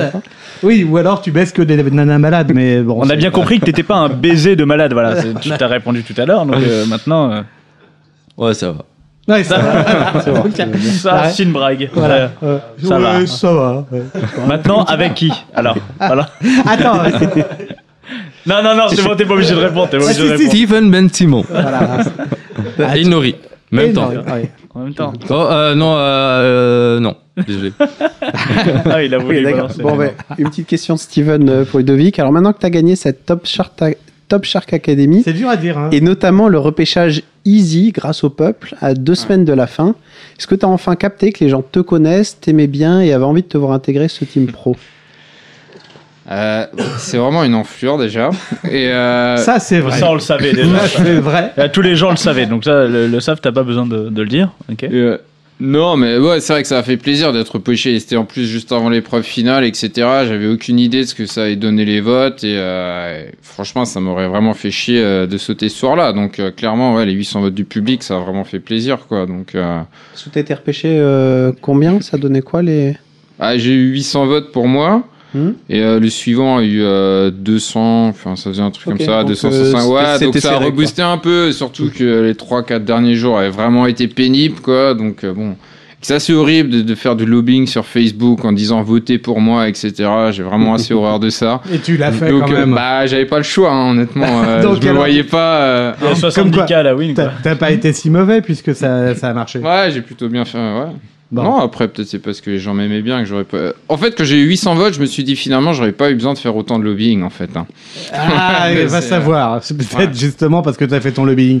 Euh, bon, ben voilà la première partie de l'émission. Ça va, t'es rassuré parce que tu étais inquiet en début d'émission. Non, je suis pas inquiet, mais. Tu vois, c'est la deuxième partie. C'est la deuxième partie où on va te poser des questions qui vont te rendre D'accord, malade. ok. Et puis, Euh. surtout Constant, il est content parce qu'il a depuis tout à l'heure, il me fait signe qu'il a envie d'aller faire pipi. il me dit. Et là, il est content. Là. Comme on a parlé, on a parlé un petit peu de comment s'appelle de, de Fisk là euh, tout à l'heure. Euh, on en parlera également dans une émission qui aura lieu le 20 avec des joueurs français qui ont décidé de se mettre en, Mm. en règle avec le Fisk. Et vous verrez le 20 mars, on aura une émission euh, avec des joueurs qui, qui vont parler de ça. C'est- un sujet qui intéresse ouais. beaucoup de monde. Et Hein puis déjà, on sait que le 20 mars, Il y aura une c'est bien émission. prévu. Là. Bon, allez, on fait une pause. On est là à 22h précise. hein. C'est ça, c'est bien 22 heures. Non, 22h précise. euh, vous avez vu, hein, depuis, depuis un moment maintenant, on tient. Un moment, ça fait une semaine. Troisième émission, Non, troisième trois. émission. Allez, on y va. À Bonne- à À tout à l'heure. Ciao. Augmentation des blindes. Le ton va encore monter sur le Club Poker Radio. Une émission présentée par Winamax, la référence du poker en ligne. Comment j'ai PC C'était quoi les news cette semaine? Les news? Les news du poker. C'est quoi les potins? C'est quoi les potins? Elle t'a demandé c'est quoi les potins, madame? Alors, euh, alors, je sais pas si vous avez suivi, il y a le tournoi le plus facile de l'année qui s'est déroulé il y a quelques jours, puisque euh, il y avait le, le, le PT Copenhague hein, qui a pris fin il y a, il y a quelques jours. C'est vrai que. Euh, le, le gagnant de ce semi-free roll, c'est euh, Mikey Peterson. Je sais pas, tu connais euh, Mickey. Mickey Mickey Peterson, tu connais? Euh, je connais son nom online. D'accord, ok. C'est c'est quoi Memento Mori. D'accord. Il a remporté 340 000 euros euh, devant un vieux de la vieille, Pierre Neuville, que tu dois sûrement, que Mhm. dû sûrement croiser sur le, sur le circuit. Euh, il a fini 9ème à San Remo. D'accord. C'est toi qui la bust ou pas? Non. D'accord. Euh, alors, le king du heads up, Bruno Fitoussi, il participait à un, un challenge euh, contre un représentant de chaque communauté poker. Euh, eh bien, le champion du monde 2001 de cette catégorie n'a pas failli à sa tâche en éliminant les 5 joueurs. Oui, oui, il y avait bien un joueur du club poker. Mais bon, que peut-on faire devant un champion du monde hein, je, je vous, je vous le demande. Et alors Et il n'a rien fait. Il n'a rien fait. Alors, euh, en, en bref, Ouais. euh, voilà, pour les petites brèves, Phil Ivey, Phil Ivey, Phil- Phil Ivey a fait la bulle. Euh, a fait la bulle du commerce casino au- pour le WPT LA Classic. Euh, Et en sur- fait, il voulait pas rentrer dans l'argent, lui, parce qu'il voulait pas rembourser full il était stacké euh, Voilà. 5000 5000%. Euh, justement, je crois ju- que c'était ça, oui. Justement, sur les, sur, les forums, sur les forums américains, tout le monde tire la gueule parce que Phil doit encore euh, donc des millions à Full Team. Mais c'est pour ça qu'il est sorti bulle. C'est ça, je pense. Euh, Jerry Young a écrit un livre autobiographique intitulé All In. Il pourrait être adapté au cinéma et recevoir le prix du titre le plus original. C'est- Et je, je trouve que son accent sur le coup était très bon. dans All ça. in. Ah oui, oui.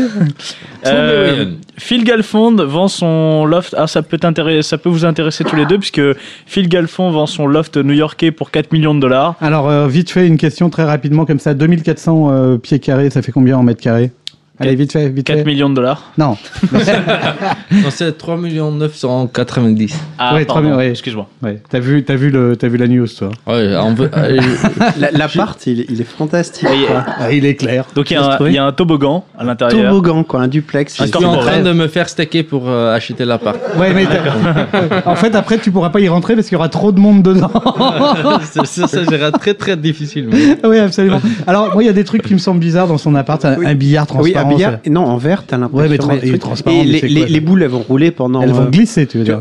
euh, ouais, glisser. Enfin, tu Ça tapes dans plus, la là. boule, au bout d'un moment, ça, ça va rentrer, quoi. Euh, c'est peut-être un fake, hein, son appart. Hmm. Ceci étant, donc, euh, 2000, alors 2400 pieds carrés, ça fait combien en mètres carrés? On vous posait la question. Dites- 350 Un petit peu moins. 200, du hasard. 240. Hein, mais ça. Donc, ce qui nous met un appartement à 17 millions de dollars le, à 17 000 dollars le mètre carré, en plein cœur de Comme Manhattan. Paris comme non, non, en plein cœur de Manhattan, c'est, pas très cher quand même. D'accord, on, on l'achète, Allez, j'achète. on y va. j'achète. On va aller faire la radio de là-bas maintenant. Euh, on va finir par une petite news. Euh, Cyril Dunlimit euh, est venu poster euh, un message sur le forum. Euh, vous connaissez, bah, vous connaissez, toi tu connais forcément. euh, Ouais. euh, Ouais, vu. Dunlimit aussi, tu connais euh, Constante? Quoi? Cyril André Dunlimit Non, c'est il a il a fini deuxième du.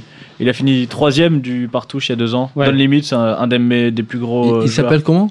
Cyril André. Dunlimit. Cyril André. ouais. Don Limit Oui. Oui. Cyril André. Non? Cyril André, ça me dit quelque chose, mais Don Limit, pas du tout. Bon bah Eh écoute. c'est son pseudo online. C'est son pseudo online. euh, voilà, il est venu poster un message sur le forum. Alors, il a comme projet de lancer un web show sur le site 3bet.fr. Euh, il est venu demander l'avis de la communauté quant à son idée. Donc, son idée, c'est retrouver une fois par mois en direct sur 3bet.fr une émission qui rassemble les meilleurs joueurs de cash game euh, français, présentée par deux commentateurs. Donc, l'idée est de pousser le, le railbirding un peu plus loin que ce qui a été fait jusqu'à présent. Euh, pour plus d'infos et pour que le projet aboutisse, rendez-vous sur la page Facebook de 3bet.fr. Et puis on like, comme ça le projet euh, prendra forme. Alors dans les news, euh, c'est pas une news qu'on a qu'on a mis sur Club Poker, mais ce matin il y a une, euh, une jeune fille qui s'appelle Sylvie qui m'a contacté sur Facebook. Alors je me suis dit ouais. super. Déjà, oh la news. Ouais, C'est et, une news. et puis en fait, euh, voilà, ça c'est C'est une quoi news. C'est ça la news, voilà. Merci. Allez, on va. Ben, non c'est mais donc malade. exactement. Et donc en fait, euh, le baiser de malade, en l'occurrence, euh, je lui ai dit qu'on allait parler de son histoire parce que euh, elle a été euh, une baiser de malade dans l'histoire, dans la mesure Ah. où elle s'est retrouvée dans une partie privée au poker. Et. Euh, a priori, elle, elle a bon, elle a perdu. C'était, je sais pas, un petit tournoi qu'ils faisaient. Ils étaient quatre, partie privée comme ça. Et ils ont été trois à perdre euh, relativement rapidement. Euh, ils avaient fait un petit sit and go a priori à 500 euros, ce qui est quand même cher euh, dans une partie privée. Et euh, en se baladant sur internet, après, elle a découvert un jeu de cartes qui était en vente sur eBay qui ressemblait comme deux gouttes d'eau au jeu de cartes qui était utilisé par le joueur euh, qui jouait euh, ce soir-là. Il avait des belles lunettes roses pour jouer, tu vois, le mec. Et en fait, y a, si vous cherchez sur eBay jeu de poker magie, euh, il y a des cartes qui sont entièrement marquées et avec ces lunettes, tu vois les les as, les rois, les dames, les valets, etc. Et donc, elle s'est fait plumer. Euh, faites attention aux parties privées. Donc, euh, si vous avez des infos là-dessus, regardez. Aux gens avec des lunettes roses. Et, et faites attention quand vous allez dans une partie privée, si vous voyez un ou plusieurs joueurs avec des lunettes roses. Comme, comme ça, je gagne, gagne mon argent. non mais donc euh, faites attention donc aux parties privées déjà dans un premier temps. Elle, elle se sentait euh, fort dépourvue donc euh, parce que ça s'appelle de l'arnaque. Moi je lui ai dit que elle pouvait peut-être euh, peut-être pas aller porter plainte mais bon a priori elle a peur des joueurs qui étaient en face. Donc euh, voilà donc faites attention dans les parties privées. Vous en pensez quoi de ça euh, de la tricherie en, en partie privée? Bon, moi je trouve que c'est bien. Moi je, moi j'aime bien. Non mais je sais pas vous avez déjà été confronté à ce genre de choses Oui. Oui. Euh, en fait, euh, j'ai au- à Amsterdam, j'ai pas joué dans une partie privée du tout, pas avec des criminels. Et euh, il y a un moment où je perds euh, pas mal d'argent et je comprends rien. Et, je, et c'est, mon ex qui habitait vraiment juste en haut de ce bar. Et on va à un bar juste à côté et on parle avec le, le mec qui travaille là-bas. Il me dit oui, après le jeu, chaque joueur vient ici et euh, il paye tous les joueurs. Ah oui? Ouais, et j'ai pas mal perdu là-bas. Donc, euh, c'était ouf. Bon, enfin, si vous voulez avoir plus d'infos là-dessus, euh, allez sur ma page Facebook. Vous verrez, elle a mis un lien euh, euh, vers euh, vers le vers le produit qui est en vente sur eBay. Et il y a une vidéo qui montre euh, le truc et on voit à travers les lunettes. C'est assez euh, assez bluffant. Quoi. Donc achetez-le en fait. Achetez-le pour faire des parties, mais non, si vous vous retrouvez chez des copains qui jouent tous avec des lunettes roses, euh, faites gaffe quoi, quand même. Euh, une, une dernière une dernière info pour finir. euh, Il y a les comme l'année dernière les Poker Retards qui ont qui, qui, qui vont avoir lieu. Alors Et donc je n'ai pas trouvé ton nom dedans. Non, non, il y avait parce que justement il n'y a pas le meilleur joueur online de l'année. Euh, donc euh, on peut avoir euh, pour l'instant quelques quelques catégories comme ça. Retard de- du désespoir féminin. Alors att- attends, il y a, il y a des- il y a des petits sous-titres. Re- Retard du désespoir féminin. Elle est belle, fait la une des magazines et pourtant personne n'y croit. Euh, le retard du meilleur sosie d'Elki en 2011. Ils n'ont pas forcément son talent, mais de dos par tant de brouillard, il lui ressemble étrangement. Euh, Bon, voilà, après, il y, en a- il y en a plein, il y a des trucs rigolos. Aller voilà. voir sur pokerretards.com, hein, je crois que c'est ça. Et il y a une vidéo qui est rigolote. La petite vidéo euh, de présentation est, est rigolote. Ça, Regardez pas vu, ça. mais elle est- j'ai- elle est rigolote. C'est la deuxième année qu'ils font ça. hein, euh, Vous, vous allez voir. Bon. D'accord, Ah, voilà. Voilà, c'est vu Ouais, c'est la, c'est la Mm. partie technique alors. Eh bien, ciao. Non, partie technique. Le 3% technique. Euh, Steven, tu veux prendre, euh, tu veux prendre un petit peu la parole euh, dans la partie technique? Parce que toi qui es, toi qui es un vrai pro maintenant. Hein Comment ça, t'es nul? Non, non, il est nul. Non, Ah je oui. rigole. viens, viens, Steven. Tu viens nous voir? Viens te on, poser un on petit a, on a tellement parlé de toi ce soir en plus que les gens seront ravis d'entendre ta voix. Alors, Steven qui est en plein dans le King 5 pour l'instant. Ça- ça- Et je, je tiens à présenter Non, mes, mes, pas, mes c'est- plus plates excuses à JBS. Je c'est me donc suis un pas free roll enregistré à Non, temps. c'est le booster. le booster, donc ça se passe bien? J'ai lancé un petit booster en lettre egg. T'as quoi? Là, j'ai 6-3 là, en beau petit Mm. blind, c'est intéressant. On peut peut-être débattre de ce coup. Tu pousses? Ouais, c'est bon, les mecs vont savoir. ils vont Tous raise. Ça marche. Donc aujourd'hui, en fait, on a, on a, on a Ludovic qui a un petit peu gagné le plus gros satellite du moment avec, euh, avec la Top Shark Academy. C'était pas exactement un satellite sur le format parce que c'était un mélange de, de plusieurs tournois pour faire des points et tout ça. Ouais. Mais euh, bah, ça m'a donné un petit peu l'idée de, de parler un petit peu du jeu en satellite et savoir un petit peu les, les adaptations qu'on va faire et pourquoi on a envie de jouer de des satellites et tout ça. Je sais pas, déjà, tu, tu fais pas mal de tournois, Ludovic Je sais quand pas, je- le temps- bah, en fait, les satellites, je j'aimais pas trop. Jusqu'à Mhm. il y a 4-5 mois, là, et là j'ai commencé euh, ouais, un petit peu à y prendre goût. Ouais. Et tu joues, tu prends goût pourquoi et, euh, et tu les joues pourquoi Je sais pas pourquoi j'y prends goût, mais en fait j'y prends goût. Euh... bah, c'est une façon, enfin je sais pas, c'est une façon de jouer euh, complètement différente. euh, Hum. Je sais pas trop. En fait, j'ai trouvé. En fait, moi, je- moi, euh, satellite, c'est encore pire que les tournois. On disait que les tournois c'était frustrant. euh, je crois que les satellites, c'est encore un degré supérieur, quoi. Parce que euh, faire la bulle d'un satellite, c'est juste horrible. Euh, Ouais, c'est pas, c'est pas une bulle qu'on a envie de faire. ça, non, c'est clair. c'est Parlons la, avec c'est Globe, la pire, quoi. Hum Parlons avec Gloop qui vient de faire la bulle du satellite. euh, oui, j'ai vu ça. Ouais, il, a, Ah. il a assez chat. Ouais. ouais. Toi, Constant, t'en joues un petit peu des satellites euh, quand t'as l'occasion? Pas trop? De, le partouche, je joue à chaque satellite. Ouais, t'as tous les satellites, ça marche. T'es obligé de les jouer. Enfin, t'es pas obligé, mais dire tu Je suis les. pas obligé, mais l'année dernière, j'ai fait, euh, j'ai gagné deux tickets. J'ai fini cinquième et deuxième. Hmm? Donc t'as en plus les Du tickets pour même, le main du event. même tournoi là. ou pas Quoi Du même. T'as t'as cinquième et deuxième du même tournoi ou pas Ouais. D'accord. Et troisième et cinquième aussi. Parce qu'il y, a un- 16e. il y a un joueur français qui est bien connu qui, qui fait la même chose, mais on, on dira pas qui c'est. Ouais, Ça je- marche. Moi, je sais pas. en plus, je trouve que c'est un très bon exemple, Tu euh, m'étonnes. l'exemple du partouche. Je, je suis sur un mythique de Ça marche. C'est un truc qui est sympa, c'est là, typiquement, c'est des satellites à quoi 1000 euros Euh, euh, je sais pas. 1250. Et en fait, t'as le niveau, euh, pas du tout d'un tournoi à 1250 euros, quoi. En fait, c'est un, satellite à 1250 euh, où 10%, 10% de tous les joueurs se qualifient Ouais. pour le partouche main event. Et en plus, euh, il y a une qualif pour le. C'était pas vraiment pour faire... c'était pas vraiment pour te faire faire la pub euh, pour le tournoi en question. Ce que je voulais juste dire. Non, non, je fais de la pub maintenant. euh. non, mais vas-y, je vois que t'en profites.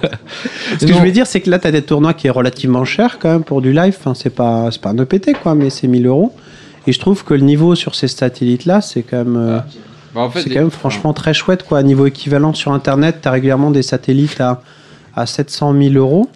Et si Mm. par comparaison, tu joues le grand tournoi de Winamax, c'est, mais c'est pas du tout les mêmes joueurs qui viennent, quoi. Donc en fait, je trouve que déjà, un- une des raisons de jouer les satellites, c'est simplement que financièrement, ça vaut vraiment le coup, à Mm. condition d'avoir envie de faire les, les tournois derrière. L'autre raison que qu'on peut avoir, c'est d'avoir une gestion de bankroll un petit peu plus propre que de jouer un EPT quand on a l'habitude de jouer des, des 50 rebuy avant. Ça donne l'occasion de prendre des shots en fait pour pas trop cher. Et pour quelqu'un qui joue correctement, ça peut être intéressant à la fois pour progresser et, euh, pour y aller. Donc, donc on va, rentrer un petit peu dans les, euh, dans les détails et savoir un petit peu. Tu, tu disais que ça changeait beaucoup, euh, toi, Ludo. Non, mais en fait, les sat- Et- maintenant, tout le monde, c'est un peu genre MTT, tout le monde Mhm. connaît les concepts de bulles, de 3 bet light, etc. Alors que euh, finalement, les satellites, les gens connaissent beaucoup moins, quoi. Donc, euh, Ouais. même le niveau moyen des satellites est beaucoup plus faible, alors que c'est une bonne occasion de se payer euh, des buy-in à des gros tournois, etc. Que ce soit euh, le partouche à 1000 euros ou les sats que tu peux avoir à 10, 20 ou 50 euros, par exemple, pour te qualifier. Online pour euh, je sais pas le, le, le high roller sur Winamax quoi donc euh, et Mm. puis c'est un exercice intéressant où tu es obligé de réfléchir un peu différemment avec les concepts d'ICM de bulles tout ça Mm. donc euh, Ça marche. Et quand on va commencer quand tu commences le tournoi, il y a Ouais. t'adaptes des choses par rapport à un MTT euh, classique? pas trop non je suis désolé Début en édip, constant, t'aurais quelque chose à dire euh, là-dessus? En début de satellite, si vraiment on change quelque chose ou pas?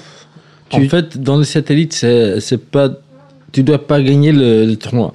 Hmm. C'est pas obligé du tout. Et en fait, pour moi, une satellite, c'est prendre aucun risque Mhm. au début. Mais après 5 minutes, je prends tous les risques et euh, je fais un tapis avec ces trois et on verra. Mais euh, l'idée d'une satellite, c'est de prendre aucun risque. Mhm. De jouer des pots tout petits, de gagner des pots grands euh, qu'on a le vrai main. Mais euh, le- l'idée d'une satellite, c'est de pas partir à tapis. Toi, Steven Satellite T'en fais de temps en temps? Ouais, j'en fais Tapis. de temps en temps. voilà. Si je suis constante, euh, je vais rapidement sauter. Mais euh, je suis d'accord qu'au début, faut jouer, enfin, faut jouer tight, quoi, super tight. Ouais. Parce que, mais il y a trop de gens en fait qui oublient ce que Constant a dit, c'est que il faut pas gagner le tournoi. En fait, ça sert à rien, quoi. Faut juste monter des jetons Mhm. et, et finir dans les, je sais pas, 30 premiers ou enfin je, là où il y a le ticket, quoi. Et- je- je suis d'accord avec ça. Simplement, au début, moi, je trouve en satellite, ce qui est chouette, c'est que les gens sont globalement beaucoup plus mauvais. Ouais. Si c'est une limite que tu as l'habitude de faire. Et je trouve le début d'un satellite, c'est vraiment le moment où tu as envie de jouer des petits pots, de rentrer dans beaucoup de petits pots. Pour, parce que tu vas en général jouer contre des gens contre qui tu te sens vraiment à l'aise. Et c'est un principe global en fait. euh, au poker, tu as envie de jouer avec des tapis profonds contre des gens qui sont mauvais en tout cas par rapport à toi. Et, euh, et dans les satellites, si tu as l'habitude d'une limite, je sais pas, tu joues des tournois à, à 50 euros tout le temps, là tu fais un satellite à 50, ça vaut peut-être le coup de forcer un tout petit peu le trait parce que tu risques de te mettre dans des situations intéressantes, enfin jouer un petit peu plus de suited Mm. connector que tu ferais ou tout ça. Ce qui veut pas dire d'ouvrir, euh, si tu es très tight à la base, ça vaut le coup d'aller voir un petit peu plus avec des mains potentielles. Si tu joues déjà 30% de tes mains, t'es pas obligé de commencer à ouvrir 8 et 4, hein, Mm. c'est pas ça l'idée. Mm. L'idée c'est de jouer des mains qui vont faire des nuts où t'as aucun problème euh, pour, euh, pour engager ton tapis une fois que t'es rentré dedans.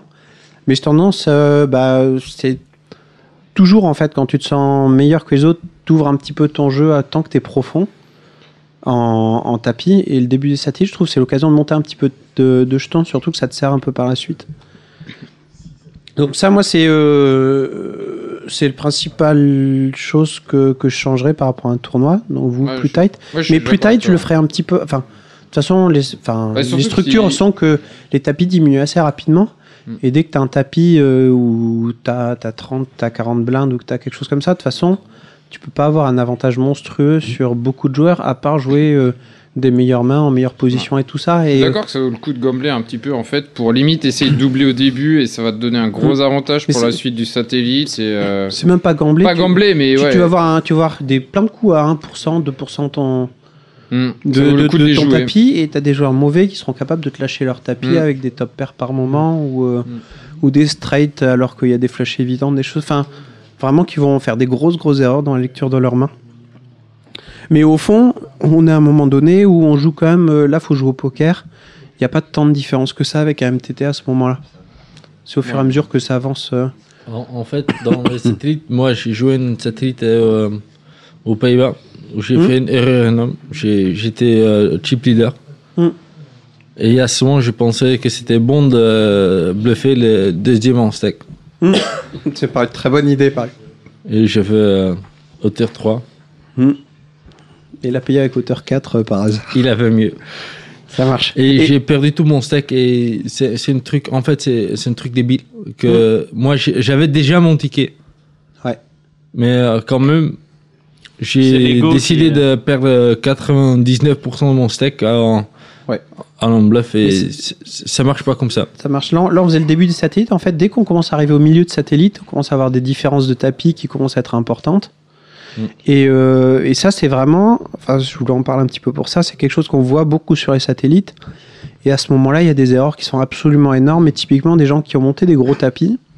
Et même si t'as pas ton ticket, t'as pas besoin de gagner tous les coups pour monter le plus gros tapis et rester chip leader jusqu'à la fin. T'en as rien à cirer. Le but du jeu, c'est de monter un tapis où tu es assez confortable pour dire si tu prends maintenant juste les spots de style et que tu joues tes grosses mains, ça te permet de rentrer globalement dans, dans l'argent quoi et pas plus loin que ça quoi. T'as pas envie d'être super large à l'argent, ça y a personne qui a rien à cirer. Tu prends énormément de risques et tu peux envoyer ta qualif en l'air. Donc en milieu de tournoi, je sais pas, il y a, il y a deux tiers des gens qui ont sauté. Mm. Il encore, euh, faut encore enlever pas mal de gens quoi pour, euh, pour arriver jusqu'à la fin. Si on est dans les tapis qui sont très corrects, en général, on est content. Tu peux pas arrêter de jouer parce que tu vas te faire bouffer. Et par contre, t'as surtout pas envie de passer pour le maniaque à table parce que les gens ils ont commencé à te, à te playback et c'est pas ça que tu, que tu veux comme situation parce que tu te retrouves à soit fold, soit être obligé d'engager ton tapis dans des situations qui sont marginales. Et donc voilà, enfin quand t'as le gros tapis, t'as envie de jouer à un jeu qui, qui est tight mais qui prend les situations de style pour pas trop perdre de tapis par rapport aux autres. En, en fait, j'ai c'était une c'était une bulle une partout je crois que tout, euh, où j'ai été euh, un peu short sur la bulle. Hmm? Et là, j'avais une chip leader à ma table qui ouvrait tous les tous les mains. Hmm. Et vraiment pendant pendant une heure, je l'ai laissé gagner tous les coups. Hmm. Parce que je savais c'est n'importe quoi. Si je, si- je peux le 3 bet, je peux le 4 bet, je peux le 5 bet shove. Il va call Mais si je bust, j'ai rien. Hmm. Et lui, il a un steak énorme. Moi, j'avais un steak moyenne. Tu laisses ton ego de côté, c'est ce que tu es en train de dire en fait. J'arrive mais- parfois de laisser ton ego de côté en fait. Ouais. Au poker, c'est souvent une bonne idée. Enfin, ça dépend encore, mais. euh, C'est- c'est- Et moi, je suis un joueur. Quand je perds un coupe contre quelqu'un, je vais vraiment essayer de gagner un coupe contre le même mec. Après, plus gros et plus moche. ça marche. Donc, Ça marche souvent et ça, là, en fait, tu- ça marche souvent, mais Là, tu, tu parles de quelque chose aussi? Je repars sur mon sujet. Je suis désolé. Pardon, pardon. C'est c'est qu'en fait, on va toujours choisir en satellite les gens contre qui on veut jouer. Non, Mm. mais, Mais à chaque fois. hein. Je pense que dans les satellites, c'est quand même juste l'une des formes où quelque part les entre guillemets les fiches ont un avantage euh, par rapport aux bons joueurs. C'est-à-dire qu'on va par exemple moins souvent leur voler leur big blind quoi. C'est-à-dire que Ah bah quand oui, toi t'es en small blind, contre un bon joueur, t'as des spots de push euh, qui sont assez évidents. Tu sais que t'es un contre un bon joueur. Tu sais qu'il ne va pas call, euh, il va être obligé de fold la plupart de ses mains, alors que qu'un fiche, il va pas pouvoir jeter as roi euh, parce qu'il Ouais. il jette pas as roi. Moi, C'est un satellite que enfin, j'avais joué, je m'en voulais. Alors ça s'était bien passé, mais j'avais monté un bon tapis à un moment donné. Euh, C'était pour le main event l'an dernier sur PokerStar, donc c'est quelque chose, il y a beaucoup de gens, il y a une bulle avec beaucoup, beaucoup de personnes, je sais pas, il y a peut-être 40 packages. Et je me suis retrouvé dans une situation, j'étais gros tapis, et j'ai continué à faire le maniaque parce que je me suis dit, là, j'ai pas encore mon ticket, j'ai besoin de gagner des coups. Et en faisant le maniaque, en fait, tu te fais grignoter parce que les gens ils te réchauffent sur la figure parce qu'ils voient que tu relances euh, une main sur deux. Ouais. En disant t'es le plus gros, ils vont partir. En fait, justement, t'as des mauvais joueurs qui en ont rien à cirer Mm. et qui reviennent sur toi alors qu'ils devraient pas. Mais toi, tu te mets en danger là-dessus. Et à un moment donné, j'ai un joueur qui relance trop à table. J'ouvre As roi. Il avait ouvert en début de parole. Et je me dis, c'est simple, il relance, euh, il relance trop. On a exactement le même tapis. On est de tapis assez gros pour surtout pas s'envoyer en l'air. Et, et j'ai choisi de, j'ai choisi de restyle en shove. Mm. Et donc il a un stack call avec les valets. Sur la UTG. Et le call, en fait, il est horrible.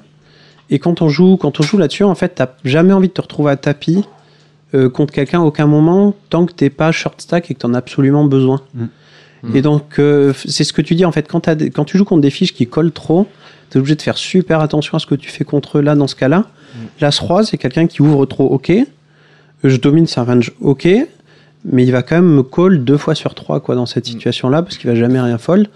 Et mon As-Roi, bah, je peux le passer, ça pose aucun problème. Quoi. Je trouverai d'autres Bah, spots, Mhm. des spots de style qui vont permettre de rentrer de peinard dans l'argent et en tout cas de pas te prendre ce risque. Ouais, donc t'as jamais envie de jouer un 60-40 dans un satellite, alors que dans un tournoi, un 60-40, Ouais, t'es- souvent prends content, quoi. Et même un content, quoi. 70-30, quoi. Enfin. Donc voilà, et là c'est vraiment c'est très très important de choisir contre qui tu vas jouer.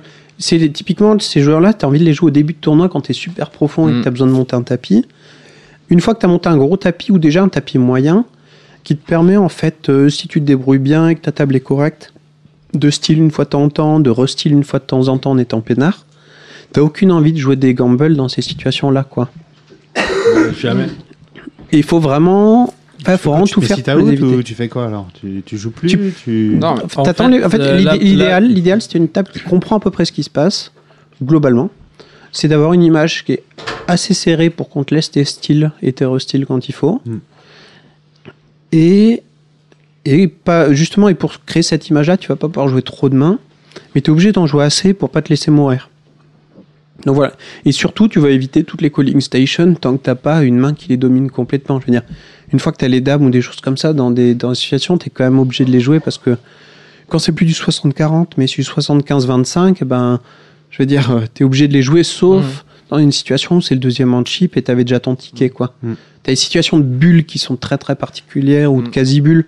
Parce qu'en satellite, tu es dans une situation où de temps en temps, il reste 50 joueurs, il y a 40 places, tu es cinquième en chip. Ben, en fait, ton ticket, tu l'as. Bah T'as rien tu à faire. Tu l'as. Là, t'as tu- faire. Si, mais, si, mais juste si- pas sit out parce qu'autrement ils vont te piquer tous tes blindes. Mm. C'est même à un moment donné où tu as un wog tous les trois tours, tu es super content. En- mais en plus, si t'es cinquième en stack et t'as- tu vas sit out, tu gagnes facilement ton ticket. Oui, C'est non, sûr. mais c'est. Mais je préfère d'aller sit out que jouer une main où je perds des jetons. C'est si n'importe quoi. Si t'es cinquième, vas-y, t'es En fait, tu- tranquille. tu- ton ticket, tu l'as. Vas-y. Donc, il n'y a plus aucun intérêt de jouer en fait. Tu joues, si tu joues que pour les tickets, Voilà. Après, tu as, arrête de jouer. Là, quand tu es sur partouche, où tu as une deuxième Ouais. bulle derrière ou des choses comme ça, où ça peut, dans ces situations où là, justement, tu es tellement monstrueux que t'entends, si tu vises les bonnes personnes, tu risques toujours pas Mm. vraiment ton ticket. Hmm. Et eux, ils vont pas te jouer parce que tu les écrases complètement. Mais Et dans ce cas-là, tu montes un peu une tapis, et une fois que tu as dépassé une certaine limite à table, tu peux relancer 100% des mains Ouais, et les gens fold 100%, ce qui est assez chouette. mais dans les, dans les sets de partouche, il y a une, une- une grosse différence parce que quand tu fais la bulle, Mm. après, t'as, Voilà, t'as- t'as- il y t'as a un une deuxième deuxième tournoi, du- quoi. bulle pour la TF. qui vaut aussi et cher. en fait. l'année dernière, tu avais une troisième bulle Pour Vegas. pour Vegas. Maintenant, c'est plus Vegas, ce sont des tickets pour le ISPT, le International D'accord. Stadium Poker Tour. Ok. Mais avant, c'était. Moi, Non, comme j'ai fini cinquième à Lyon, Mm. le quatrième, il a pris, une- il a pris 10 000 de plus Mm. pour une ticket pour euh, aller à Vegas. C'était Mm. une différence énorme. moi. Donc- Donc là, c'est satellites qui sont très particuliers, mais c'est pas du tout le standard. Mais dans une, quand tu parles d'une satellite normale, et moi j'ai plus que la moyenne, je joue aucune main Ouais, tu t'en vas. jusqu'à la bulle. Mais je, euh, j'ai j'ai envie d'aller aussi. Mais c'est- pas facile. En fait, c'est quelque chose qui est. Quand on y réfléchit, on est à froid, on est chez soi, on se dit c'est évident. Hmm. Et en fait, quand t'es en train de jouer le satellite, c'est super dur de se dire ça. Non, pas du tout. Si. Moi, je Franchement, laisse- moi j'ai des cartes en face, quoi. Tu vois des cartes, mais là, ça- faut les jouer. Bah, enfin, t'es quand même rarement en situation de sit-up dans un satellite, je trouve. Enfin, euh, Mais je- franchement, quand tu vois un satellite, tu vois comment il se déroule et tout ça, il y a beaucoup de personnes qui sont dans cette situation-là et qui s'envoient en l'air. Enfin, il y a beaucoup de fois où j'ai joué à un satellite où finalement je bust alors que j'avais un gros stack et je regarde comment le se passe. Mm. Je me dis, euh, en fait, ouais, j'aurais vraiment attendu Donc- 5 minutes de plus, donc je chippais le ticket. Donc, il y a plusieurs trucs là. Tout à l'heure, je parlais sur. T'as un bon tapis, t'es pas en situation de sit-out, mais t'es en situation où t'as envie de. Bah, globalement, d'être crédible quand tu styles, quoi. Et ça s'arrête là, en tout cas, pas, pas être maniaque. Bah, en fait, bah, je trouve que l'idée d'être crédible dans un satellite, en fait, au final, le fait d'être crédible, ça pas tant d'importance que ça, parce que tu as les bons joueurs qui savent de toute façon qu'ils doivent fold la plupart de leurs Mhm. mains, et tu as, les joueurs un peu moins bons qui de toute façon vont pas jeter des bonnes mains, et les bons joueurs, ils vont pas trop s'attarder à savoir est-ce que tu es crédible ou tu Si- pas moi, crédible. sur les mauvais joueurs, il y a aussi ceux que qu'une fois que tu les énervé, ils te chauvent et nient tout à la figure tout le temps. Ouais, ouais. Et ceux-là, je suis très content de les éviter parce que ça, ça te coûte beaucoup de tapis en fait. Une fois que tu en énerves deux à table comme ça, tu peux plus bouger en fait. Parce que toi, tu chaque fois qu'on va le chauve, tu vas fold. Mm. Globalement, été vachement emmerdé si, si t'en as deux que t'as énervé ou titillé là-dessus. Et là aussi, en satellite, en fait, au poker en général, t'es content de catégorier un peu tes adversaires. Ce qui est, ce qui est chouette en satellite, c'est que les gens sont encore plus caricaturaux que d'habitude. Un bon joueur, C'est pour plus ça- weak que ça, ça n'existe pas. Quoi. Tu peux lui revenir dessus, mais 90 fois, il va payer les deux fois où il a les as et les rois, et puis c'est tout. quoi. Ça, ce sont les mauvais joueurs qui, qui essayent de jouer tous les coups et Mm. Qui comprennent pas que c'est une satellite. Mm. Parce voilà. que c'est euh, quand tu as la moyenne sur la bulle, tu as déjà gagné ton ticket en fait. Donc voilà. Et là, là, on parle de.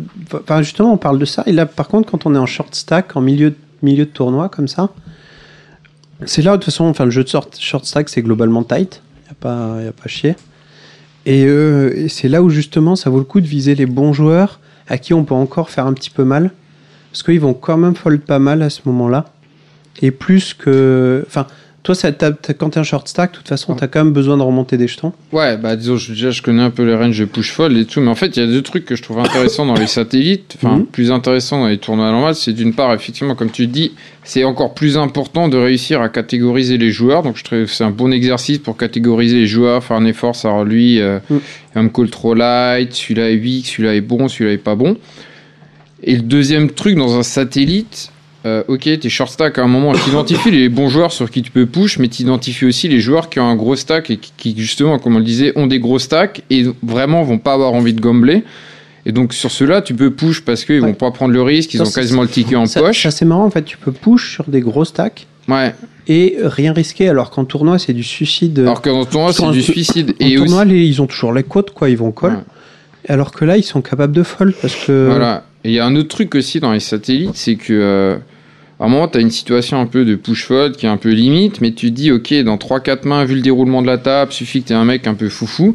Tu dis, dans 3-4 mains, les stacks peuvent complètement évoluer à la table. Donc, par exemple, tu pourras avoir un gros stack, et Mhm. là, tu pourras lui push dessus beaucoup plus facilement, et tu dis que tu auras des situations beaucoup plus profitables, peut-être dans 3-4 mains, Mhm. plutôt que juste maintenant. Donc, je trouve que c'est aussi un bon exercice pour réfléchir à comment les stacks de chacun vont évoluer au, au, cours, du, au cours du satellite. Enfin, c'est un bon exercice d'anticipation en fait Mm. sur ce qui va se passer. En fait, globalement, avec- ce que tu dis, c'est typiquement s'il y en a qui est un qui est ultra collant et pénible à ta gauche, Mm.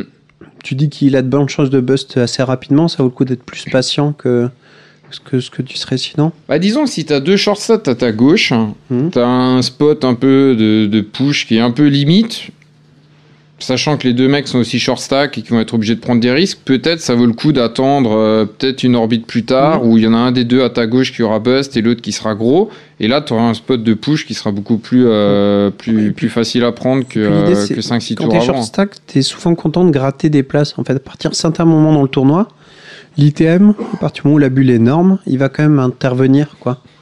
Enfin, Mhm. l'ICM, pardon. La ICM, ouais. Et juste gratter une place, puis une place, puis une place, c'est quelque chose qui, qui vaut de l'argent. Et t'as des opportunités qui se créent, quoi, justement, parce que les stats ont évolué, etc.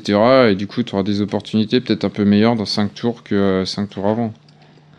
Mais même pendant le double SOP Europe, après perdre le coupe avec Asveley contre les dames de Morman, je- j'ai j'ai parti la salle. Hmm. J'avais un stack de, je crois, 50 big blind. J'ai parti la salle jusqu'à la bulle. J'avais pas envie de jouer un coup. Hmm. J'étais si en tilt que je dis c'est fini. Hmm. Je joue aucune main jusqu'à la bulle. Et euh, dans les satellites, c'est encore pire. T'as- si tu as 3 big blinds, t'as pas envie de jouer un coup. À la bulle, tu veux dire? Même, même à la bulle, tu, tu attends. Oui, mais t'as envie S'il y a un débile qui saute, c'est fini. Là, c'est intéressant aussi d'ailleurs les situations de bulles, d'ouvrir un petit peu les tables qui sont autour, parce qu'en général, il n'y a pas tant de tables Ouais. que ça. Et voir un petit peu comment ça joue à côté, parce que des fois, tu ouvres les trois autres tables qui restent ou les deux autres tables parce que ça va sauter. Et tu te rends compte que tout le monde, globalement, time out une main, fold, time out, fold, time out, fold. Et Et dans ce cas-là, c'est assez différent. Si tout le monde a bien compris qu'il faut fold tout le temps, bah, c'est à toi de voir euh, quand est-ce que ça va te revenir. euh, quand est-ce que ça sera. Si, si tu es le quatrième à, partir, à devoir partir tapis, bah, tu vas attendre que les trois premiers ils doivent le faire. Si tu attends et que ça sera à toi de partir en tapis en premier et que tout le monde fold et a bien compris le jeu, tu seras peut-être obligé de prendre des risques une fois, simplement pour pouvoir Ah, voler enfin, les ouais. blindes et, euh, et pouvoir, pouvoir remonter dans la liste. quoi. Hmm. Et c'est quelque chose, enfin, tu t'ouvres tes tables et ça te permet d'avoir une bonne idée de la dynamique à ce moment-là. Donc voilà, ça c'est les fins de les fins de partie. Juste quelque chose, c'est quelque chose qu'on dit à chaque fois. Et c'est pas euh, au poker chaque fois qu'on voit une premium, pour une paire de valets, on voit une paire de dames, on est on est tout fou. Et dans satellite, faut être ultra, faut faire extrêmement attention à ça, quoi. En fait, ce qui est important, c'est la situation, c'est les tapis. Et il y a un moment du satellite où les premiums, c'est plus si important que ça, qu'on n'a pas envie de jouer des 70-30, on n'a pas envie de jouer des. Mais, mais- Je te, je, te, je te prends l'exemple de. Enfin, je sais pas si t'as entendu comment Gloob est sorti à Partouche. Chez Partouche Non, là. non, dis-moi. En gros, il, il y a un redraw qui est fait. Donc, il y a combien Constant 32 tickets, c'est ça? Et il y a un redraw qui est fait à 36 joueurs. Mm. Et la première main qu'il ouvre, une fois que le redraw est fait, UTG, c'est As-Dame. Et il a, euh, je crois, il a 7 blindes ou 8 blindes, un truc comme ça. Il push. Enfin, moi, je trouve pas. Il est payé par les As et il sort là-dessus. Ouais. Euh, Est-ce que tu trouves ça horrible de push As-Dame, UTG avec 7 blindes? Est-ce que tu fold? La- Euh, La La, question- moyenne est à combien La déjà, question qui se pose, et- c'est combien t'as d'autres combien d'autres tapis? T'as euh, une dizaine de tapis qui sont entre 3 et 7 blindes. D'après ce que Mais moi j'ai fait. euh, combien joueurs à a sauter Eh ben, et en gros, ils sont 36 et il y a 32 tickets. C'est une fold. Et euh, Moi, je pense. Et le mec qui a les les blindes sont extrêmement chères. Le mec qui a les as, C'est une fold il a facile. combien de blindes? En fait, le problème, c'est et sa table. Est-ce qu'il a des gens qui collent Tu vois, on parlait de gens qui collent bah, un c'est un peu. mais redraw. je veux Il y a un dire- redraw. Le redraw est fait, il connaît personne à sa table. C'est la première main du redraw. Mais déjà, le mec qui a les as, il a par exemple 15 big blinds, je pense que c'est limite un fold avec les as. Euh, Ah ouais déjà, le premier truc, quoi. Enfin, La 15 blindes, la moyenne doit pas être très 15 très bah, blindes, si la moyenne est à 7, enfin, je sais pas, quoi. Le mec qui a 15 big blinds, limite, il doit. Enfin, 15 blindes, Peut-être ça j'ai une doit être bêtise, chaud. mais c'est. Je pense S'il a déjà, 10 s'il a 10 Si- blindes, ça doit pouvoir discuter. Ça se discute déjà. S'il a si- 15 Mais blindes, c'est ça une doit être fold chaud. facile. Moi, je pense pas que ce soit Moi- moi, Donc, je- 4 à sauter, t'as toujours un mec avec de En fait- big blind, avec 3 ou 4. En fait, on parle des mauvais joueurs, et là, là-dessus, il y en a qui vont te payer avec As-Roi déjà. Hmm. Bah, il y a un mec à fold As-Roi. Un mec Oui, à non, qui alors, fold As-Roi. en fait, il y a les bons joueurs ou les joueurs qui ont compris Ouais, qui ont ouais. fold As-Roi, Voilà. et il y en a d'autres qui sont pas très bons. Mais le mec est, enfin, est huge chip leader, tu vois. C'est-à-dire que Glub push, il est payé par un, enfin, il est snap par un autre. Et la parole revient au mec Ah oui, qui non, est mais ultra chip leader. Il a As-Roi, il fold Mais As-Roi. non, non, t'as quelqu'un qui, en satellite, qui relance UTG, qui est payé, As-Roi, ça vaut rien. D'accord. Enfin, t'es dans une situation où les gens jouent tellement tight que As-Roi, c'est. C'est franchement pas bien. Par contre, s'il était ultra chip leader et qu'il y avait que Gloops qui avait push, Ouais. il aurait sûrement call en Évidemment. se disant comme ça, on va faire sauter le truc. Et, euh, Hmm. Puis voilà, là, là il envoie des jetons euh, dans le truc. Le, le problème qu'il y a, c'est que si t'as des mauvais joueurs qui sont prêts à te coller trop light, ben As-Dame, c'est. Franchement, t'es pas bien, quoi. Je veux dire, trop light, c'est As-Roi, hein. Ouais, bien sûr. Hmm. Je veux dire, euh, des monstres. Et simplement, tu vois, c'est dans une situation qui est pas dégueu, qui est simplement, t'as. Tu vas, tu vas passer 7, 6, 5 blindes, quoi. Globalement, à ton prochain bouton. euh, Prochain bouton, tu vas avoir ouais, un peu plus de 5 blindes et tout ça. Si les gens derrière toi, ils ont une dizaine de blindes, Hmm. euh, tu peux style ça très très souvent, quoi. Tu le sais pas encore, ça dépend si le chip leader il relance tout et tout ça. Mais même à 5 blindes, en fait, t'as de la fold equity contre beaucoup de personnes. Donc je pense que je fold, globalement. Euh, Ouais, je pense que tu peux fold. hein. je pense que je fold. En sachant que ça me... Je pense pas que ce soit un snap, un snap fold non plus, quoi. en- Là-dessus, je sais pas ce que Bah, c'est dur à Constant. dire parce que tu connais pas les mecs qui sont derrière toi. Faut, donc, faut voir un petit euh, peu ce que tu as vu dans le tournoi, parce qu'il y a de temps en temps une ambiance. Enfin, non, non, J'en mais ai vu des choses dans ce Mais tournoi. c'est- c'est le big Constant blind- peut. C'est le big blind dans, dans une tournoi, t'as 9 à la table. T'as au moins 3 tours à faire. ouais, puis ils sont Et dans beaucoup, 3 en fait. tours, euh, t'as Avec cette blinde, Tu as- les blindes étaient chères et des Ah oui, cette et tout. blinde. Enfin, il allait mourir. Non, quoi. mais si, t'es- si tu sais que les mecs euh, derrière toi, ils vont fold, ils vont tous fold As-Roi et qu'ils vont fold une paire de dames, Ouais, pourquoi pas. chose qu'ils sont limite supposés faire, enfin, je sais pas, Non, en fait, pas ils, loin. ils sont supposés le faire, mais ils le feront pas. Voilà. C'est le problème, en Donc, fait. euh, euh, donc, Mais tu, tu euh, vois, t'imagines que là, on est dans une situation où tu connais personne à la table parce qu'il y a un Ouais. qui vient d'être fait. Et la Je pense que première je main prendrais pas le risque de, je Non, prendrais je pense pas le que risque de obligé de push, fold. quoi. Mais typiquement, si tu as des joueurs au bout, au bout d'un tour, tu as un petit avis sur tes Non. trois joueurs à gauche. Mhm. Et si trois joueurs à gauche, ils jouent entre guillemets correctement, même avec tes 5-6 blindes, tu pourras leur envoyer à la figure. quoi. Enfin, pff. enfin même en fait, s'ils ont, s'ils ont, s'ils ont 7-8 blindes et qu'il te reste 4 blindes, ils peuvent pas te call avec grand chose. quoi. Mhm. T'as as des folds qui sont complètement délirants par moment en, en satellite et qui, et qui sont corrects, quoi, parce que t'as pas envie d'être dans les euh, trois derniers short stacks. Et l'autre chose, c'est que ça dépend si t'es 7 blindes et que t'es, euh, il y en a 4 qui doivent sauter, t'es quatrième sur la liste. Mm. Tu seras obligé de prendre une fois un risque, quoi, au minimum, pour pouvoir Ah, il s'est passer. dit, je pense que c'était le moment de prendre un risque. Il y avait beaucoup, de- il y avait, Le- le- je te dis, il y avait une dizaine de mecs qui étaient short. Pour moi, le, le problème, c'est d'être UTG, Ouais. parce qu'il y a beaucoup de gens qui vont parler derrière. Si t'es en middle position, ça commence à se discuter vraiment. Et si t'es en late, euh, c'est évident qu'à un moment donné, t'es obligé de pousser Azam parce que parce que s'il y a juste 10 personnes derrière, euh, faut que tu l'aies ton ticket, quoi, je pense. Mais Je sais pas, c'est- si c'est- vous- c'est- je sais pas si vous blinds, êtes d'accord c'est- avec C'est moi. beaucoup, hein, en fait. C'est beaucoup ici, t'as beaucoup Ouais, de mecs entre 2 et 3, ouais. Je comprends, mais si t'as 7 big blinds, t'es au cut-off. T'as 4 joueurs à booster. Mhm. T'as- Tu fais un tour. T'as perdu euh, deux demi big blind. Tu fais encore un Mhm. tour. T'as perdu 5 big blind. Mhm. Dans 18 mains. Non, mais le, pire, perdu le- sûrement 4 joueurs. Une question là, parce que moi j'écoute parce que j'aime bien les j'aime bien les satellites moi. Euh, les, les blinds augmentaient rapidement, euh, hein, c'est 40 minutes les rounds. 40 minutes. Et euh, Ceci, tu, tu dois avoir un peu moins de deux tours, mais ça n'empêche pas que les autres petits tapis sont dans la même situation. il était à la moyenne avec cette blind. Ouais, enfin, il était un peu Voilà, en dessous. Non, mais le pire, que, le pire, c'est qu'il bust et que pour te dire qu'il y avait beaucoup de shorts, c'est que derrière, il y a un mec qui fait un strike et il y a trois joueurs qui sautent d'un coup. Mais- et la bulle explose quoi. en Quelle que soit, Bon, bah, voilà. quelle que soit, l'histoire, parce que tout à l'heure tu disais c'était juste après le redraw, euh, ça, ça change pas grand chose parce que qu'on sache comment les gens jouent ou pas. Ouais, mais alors Euh, qu'il fasse quoi? Faut qu'il fasse non, une t'as quand Roger, même- qu'il se laisse tomber à une blinde, Ouais. deux blindes? Ouais. Il y a quand même- Euh, dans un, dans un Oui, un satellite, je- satellite, dans mais un mille satellite, fois, je oui. pense que ça peut être justicieux. Le, le jeu de Roger déchire en satellite, il n'y a aucun Ouais, problème. un satellite, oui. Non, mais- Simplement, le truc, c'est que t'as pas envie de faire 40ème à la bulle dans un grand tournoi, quoi. T'as envie de faire. euh, premier, le- ce qui est critiqué chez Roger, c'est que si tu veux faire premier, deuxième, troisième dans un tournoi, Le- il y a un moment donné, t'es quand même obligé de restyle avec. Là, Asdam. le, le truc dans un satellite comme ça, tout le monde gagne la même chose là. Ouais. Donc euh, à partir de là, t'es euh, t'es- t'es- t'es dernier des payés ou t'es premier des payés, ça change rien.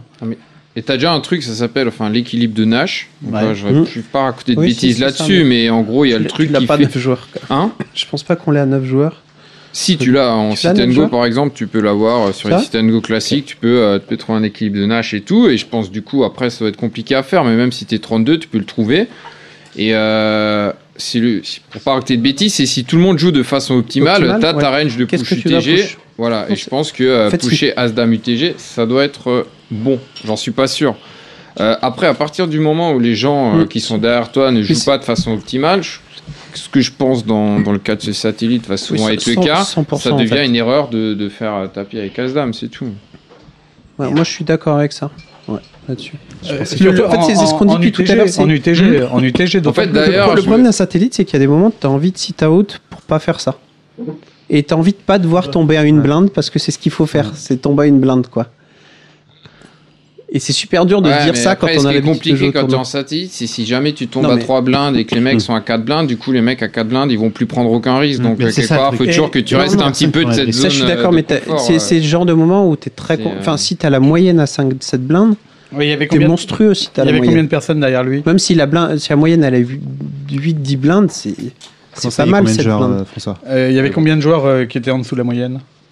Je dit, il y avait une dizaine de joueurs qui avaient entre 3 et 7 blindes. La moyenne n'est pas 7 blindes, la moyenne était à 8, 9 blindes. Ouais. Donc lui, il est en dessous, c'est sûr, il fait partie des shorts.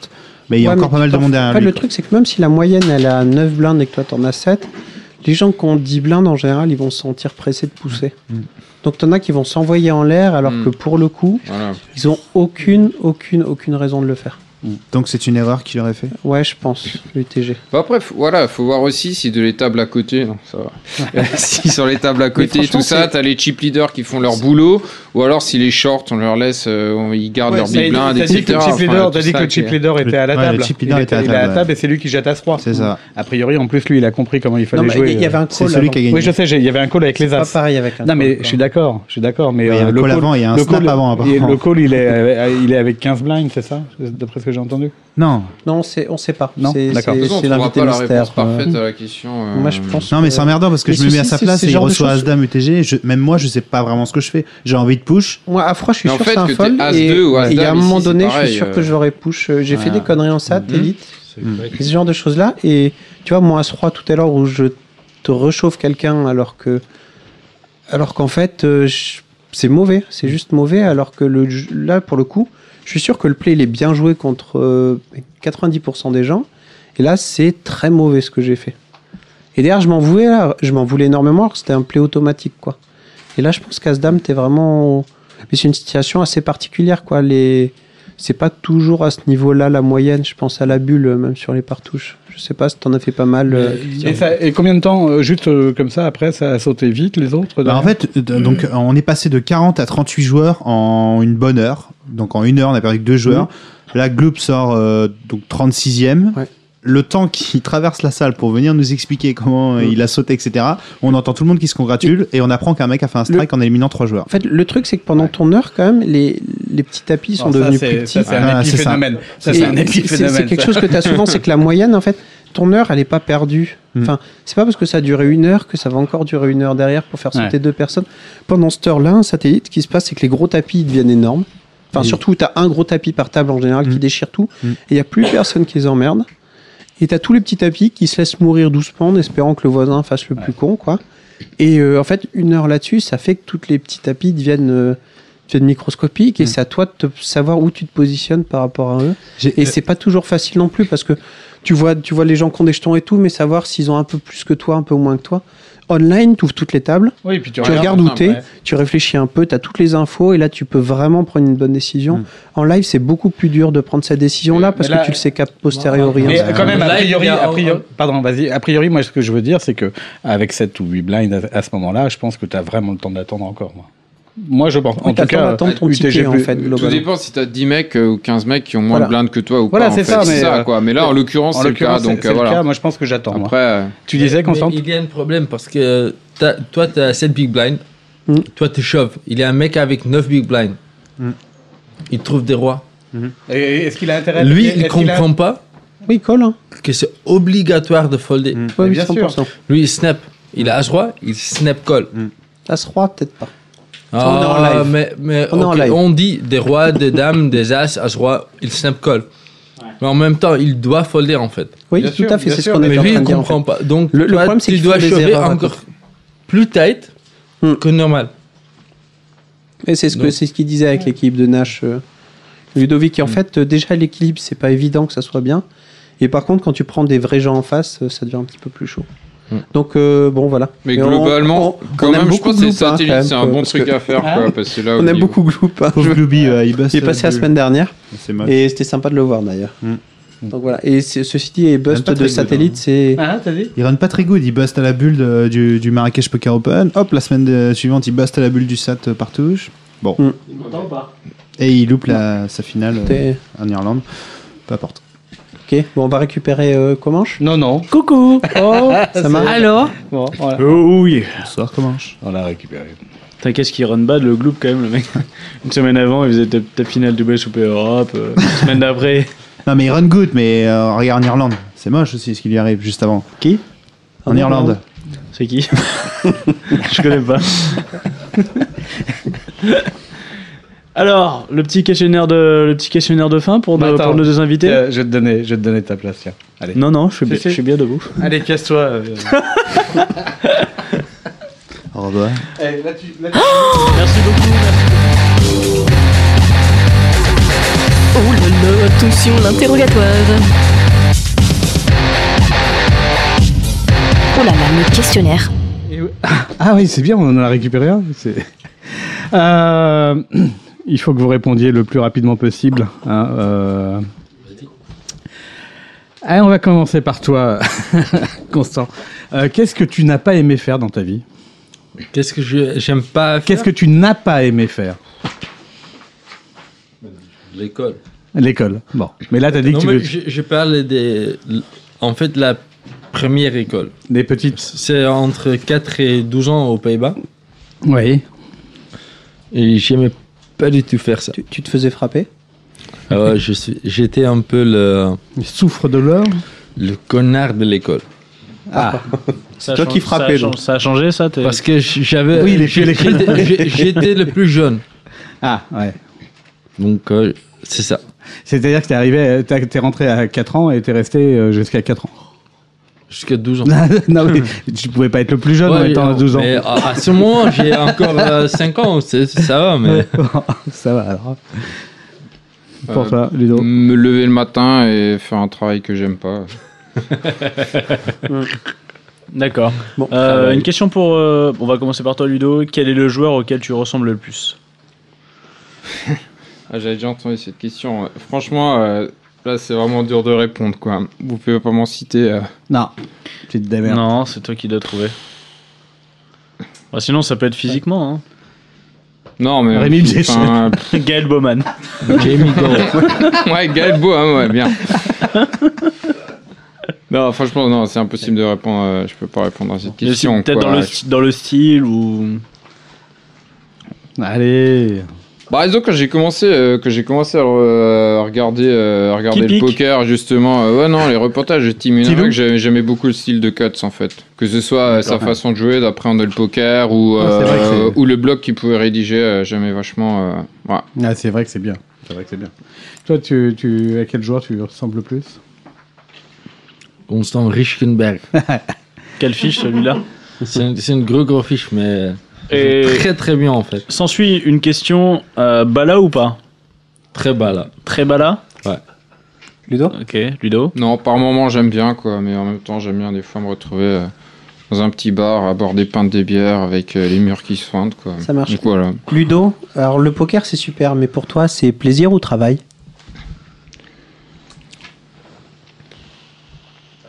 Ouais, On ouais, avait dit un- rapidement. hein, Ouais. enfin, je- Ouais, je me force à. con- Pff, Bah maintenant, je pense que je vais me forcer à considérer ça un peu euh, comme un travail, quoi. Tout en essayant de Hmm. d'y garder du plaisir.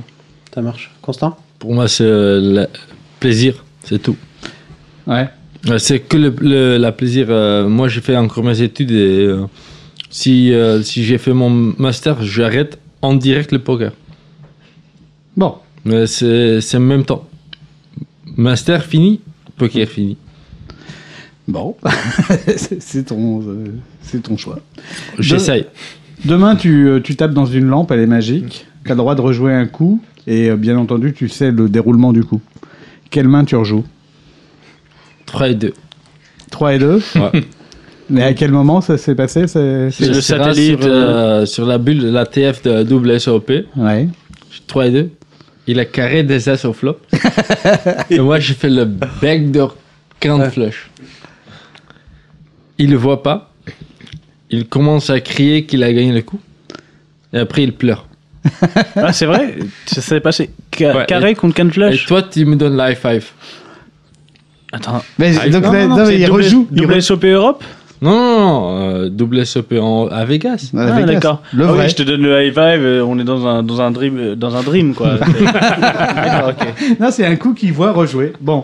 D'accord. Euh, et toi, donc un coup comme ça. euh, La drogue, c'est le Voilà, comme ça, ouais, je crois que je la petite paire d'as euh, où je saute quasiment à Deauville, là, il y a, il y a un mois. Ouais, tu fais quoi alors? Bah, je la folle préflop. euh. Carrément. c'est ce qu'il faut Mais non, faire. cho- euh, tu chauffes, tu chauffes flop. Non, c'est quoi Qu'est-ce qui se passe non, elle m'aurait payé, je pense, quoi, mais. euh, Ah, bah alors folle, ouais. Il avait Hmm. quoi Il avait quoi lui? Ouais, elle a une paire de 10, il touche un brelan à la turn. euh, Bah non, tu, tu- à la limite, Mal, tu, mal, colles, mal tu colles flop et tu colles. Et turn, tu dis non, je Et suis sûr turn, que t'as. ouais, On sent turn, pas, quoi, ouais, tu- voilà. Tu, euh, tu, tu fold face up. Ouais, ou j'affole très face up. mal euh, turn, fold. voilà. Ça aurait été un beau fold. Open fold. Ouais, top and fold et tu dis t'as deux 10. oui. non, non, open fold play. Ça, c'est c'est pas, très- c'est pas très bon. hein. Ça serait bon aussi. Euh, Constante, un bon voisin de table, c'est quelqu'un qui. Un bon voisin de table Ouais. qui me donne beaucoup de jetons. D'accord. Ouais, pareil, un fiche et, euh, qui prend pas 15 minutes à prendre euh, chaque décision, quoi. Et le pire voisin de table? Bah, un hit qui euh, prend 3 minutes pour folder toutes ses mains pré-flop, quoi, et qui sont pas bons aussi. Ouais, Ça, Ouais. c'est- c'est, euh, Ça peut arriver. ouais. Ça, c'est un pote à moi qui me raconte de bad beat. Et j'ai vraiment pas envie de l'écouter. C'est vrai que ça, c'est horrible. hein. Un vice. Un vice, euh, contente. Un quoi? Un vice. Vice Vice, c'est quelque chose. euh, Vice. Vice, ouais. Vice. Vice. Sin. Sin. Sin. Sin. Sin. Miami Vice. Non, c'est pas ça. Sin Spearmint Rhino.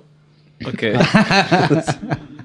Ceux qui parlent anglais Ouais. ouais, bah, l'alcool au rhino, alors. euh. Ouais, l'alcool. Euh, une maxime dans laquelle vous vous, vous reconnaissez, euh, Ludo.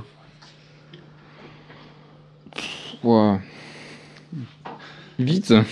Allez, vite. ouais. Grey Goose. D'accord. Ouais. Pourquoi pas Bon, là, t'es collé. Hein. Ouais, ouais, non, là, une maxime. euh, Euh, Est-ce que. Peut-être que la réponse était dans la, dans la question avant. Euh, comment on gère euh, amour et poker? Avec de l'argent Euh, En fait, c'est très très difficile. J'étais avec mon ex pendant deux ans. Et comme moi, j'ai fait des voyages je joue online. Et elle jouait aussi euh, au poker, mais pas comme moi. Et c'était très, très, très difficile. Moi, quand j'avais une, une bonne journée où j'ai gagné euh, 5-10 000 en online, je disais, vas-y, joue tous les tournois que tu veux, joue le million, joue le warm-up, joue le 50 rebuy, le 100 rebuy, fais ce que tu veux. Et le jour où je perdais, j'ai dit, tu joues rien. rien. Le 1 rebuy, le 1 freeze out, le 2 freeze out, le 3 freeze out, je joue, je joue ça. Et c'est très très difficile. Donc en fait, pour un joueur de po- poker, je crois que c'est très très important d'avoir une femme qui joue pas du tout au poker, qui a rien à faire avec le jeu. Mais est-ce que tu lui faisais le Angry Pirate ou, Oui. ou alors le, le Smoking Dragon, non Ouais. D'accord. Je, crois que je veux bien des détails. Ouais, hein. je crois que c'est du privé, on, on va voir ça tout à l'heure, après l'émission. Vas-y, euh, comment ça se gère, tu, crois, tu trouves hein? Ouais, je crois qu'il faut surtout pas essayer de gérer en fait. Ouais. Ouais, Et tu peux le mettre aussi pour euh, la maxime euh, sur la question d'avant quoi. ouais, c'est- faut pas gérer. Non, faut pas essayer, faut pas essayer de, à un moment, ouais, faut pas essayer de tout gérer quoi. Euh, une addiction, euh, une addiction. Bon, l'alcool. Oui. Toi aussi Présent. le, le oui aussi. Bon, et puis euh, la dernière question, tu l'as presque un peu abordée tout à l'heure. Tu te réveilles, c'est au mois d'octobre cette année, euh, c'est le jour de la finale du, des WSOP, du Heads Up final. Et tu es bien sûr en finale, tu as à peu près le même nombre de jetons que, que l'autre. Qu'est-ce que, comment tu vis ça? Tapis. Facile. Ah, je, je, je T'as crois que dor- t'as dormi déjà Au moins, t'auras réussi à dormir cette, cette fois-là? Après un petit YouPorn, 3 heures. Ah, j'espère que le mec me demandera pas de deal, quoi. parce que Je crois que j'aurais pas trop envie de On deal n'a à ce pas le droit, moment-là. quoi. normalement. euh, Ah. Normalement, à Vegas, on n'a pas le droit. hein. Et, et juste une une dernière petite question aussi. euh, votre plus grand tilt? Les gens qui parlent du bad beat. Et, le, et en plus, les FIFA avec Ilan Boujena. Il dit fort que je suis le joueur plus faible du monde. Et en même temps, il passe pas. D'accord. Donc c'est ça, je voulais le dire en club poker. Voilà, merci. merci. Et toi, Ludo, ton plus gros tilt? Ouais, plus gros Ilan tilt. Boujena. Non, mais je sais qu'il peut être. Ouais, enfin, ouais.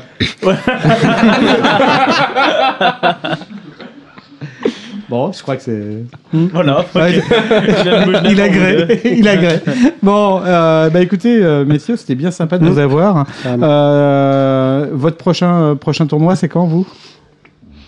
Euh, moi, ce sera le PT à Berlin, apparemment. Ouais, euh, PT Berlin. Constante Le, le partouche poker très très très deep stack à euh, Lyon. À Lyon, le ouais. 8 et 9, 10 mars. Ou 9, 10, 11. Mais un, un truc vers. euh, Au mois de vers mars. ça. Comme ça. Ok, bon bah écoutez, on, on vous suivra. Euh, vous vous rappelez, alors toi tu as déjà gagné un EPT, mais les prochaines fois que vous allez gagner des tournois, euh, vous, vous revenez quoi. Et si j'ai gagné une side event comme euh, 150 Non, non, t'as pas le droit. par contre. T'as le droit de revenir boire un si coup j'ai en tout gagné un sit and go à 10 euros sur. euh, Ah, t'as le droit de revenir boire un coup en tout cas. Ok. Ça, c'est, tu es toujours le bienvenu, et puis euh, Ludo, toi aussi. hein. Messieurs, euh, bonne soirée, à la semaine prochaine. Merci, et merci. Puis, merci Salut de votre Merci bonne humeur. Merci, Salut. Ciao, bonsoir. Club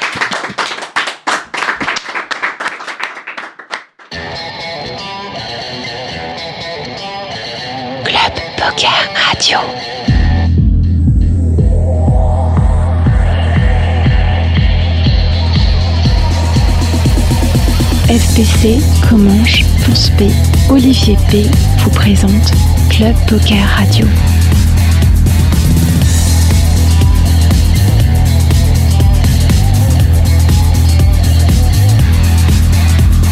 Club Poker Radio, la radio du poker.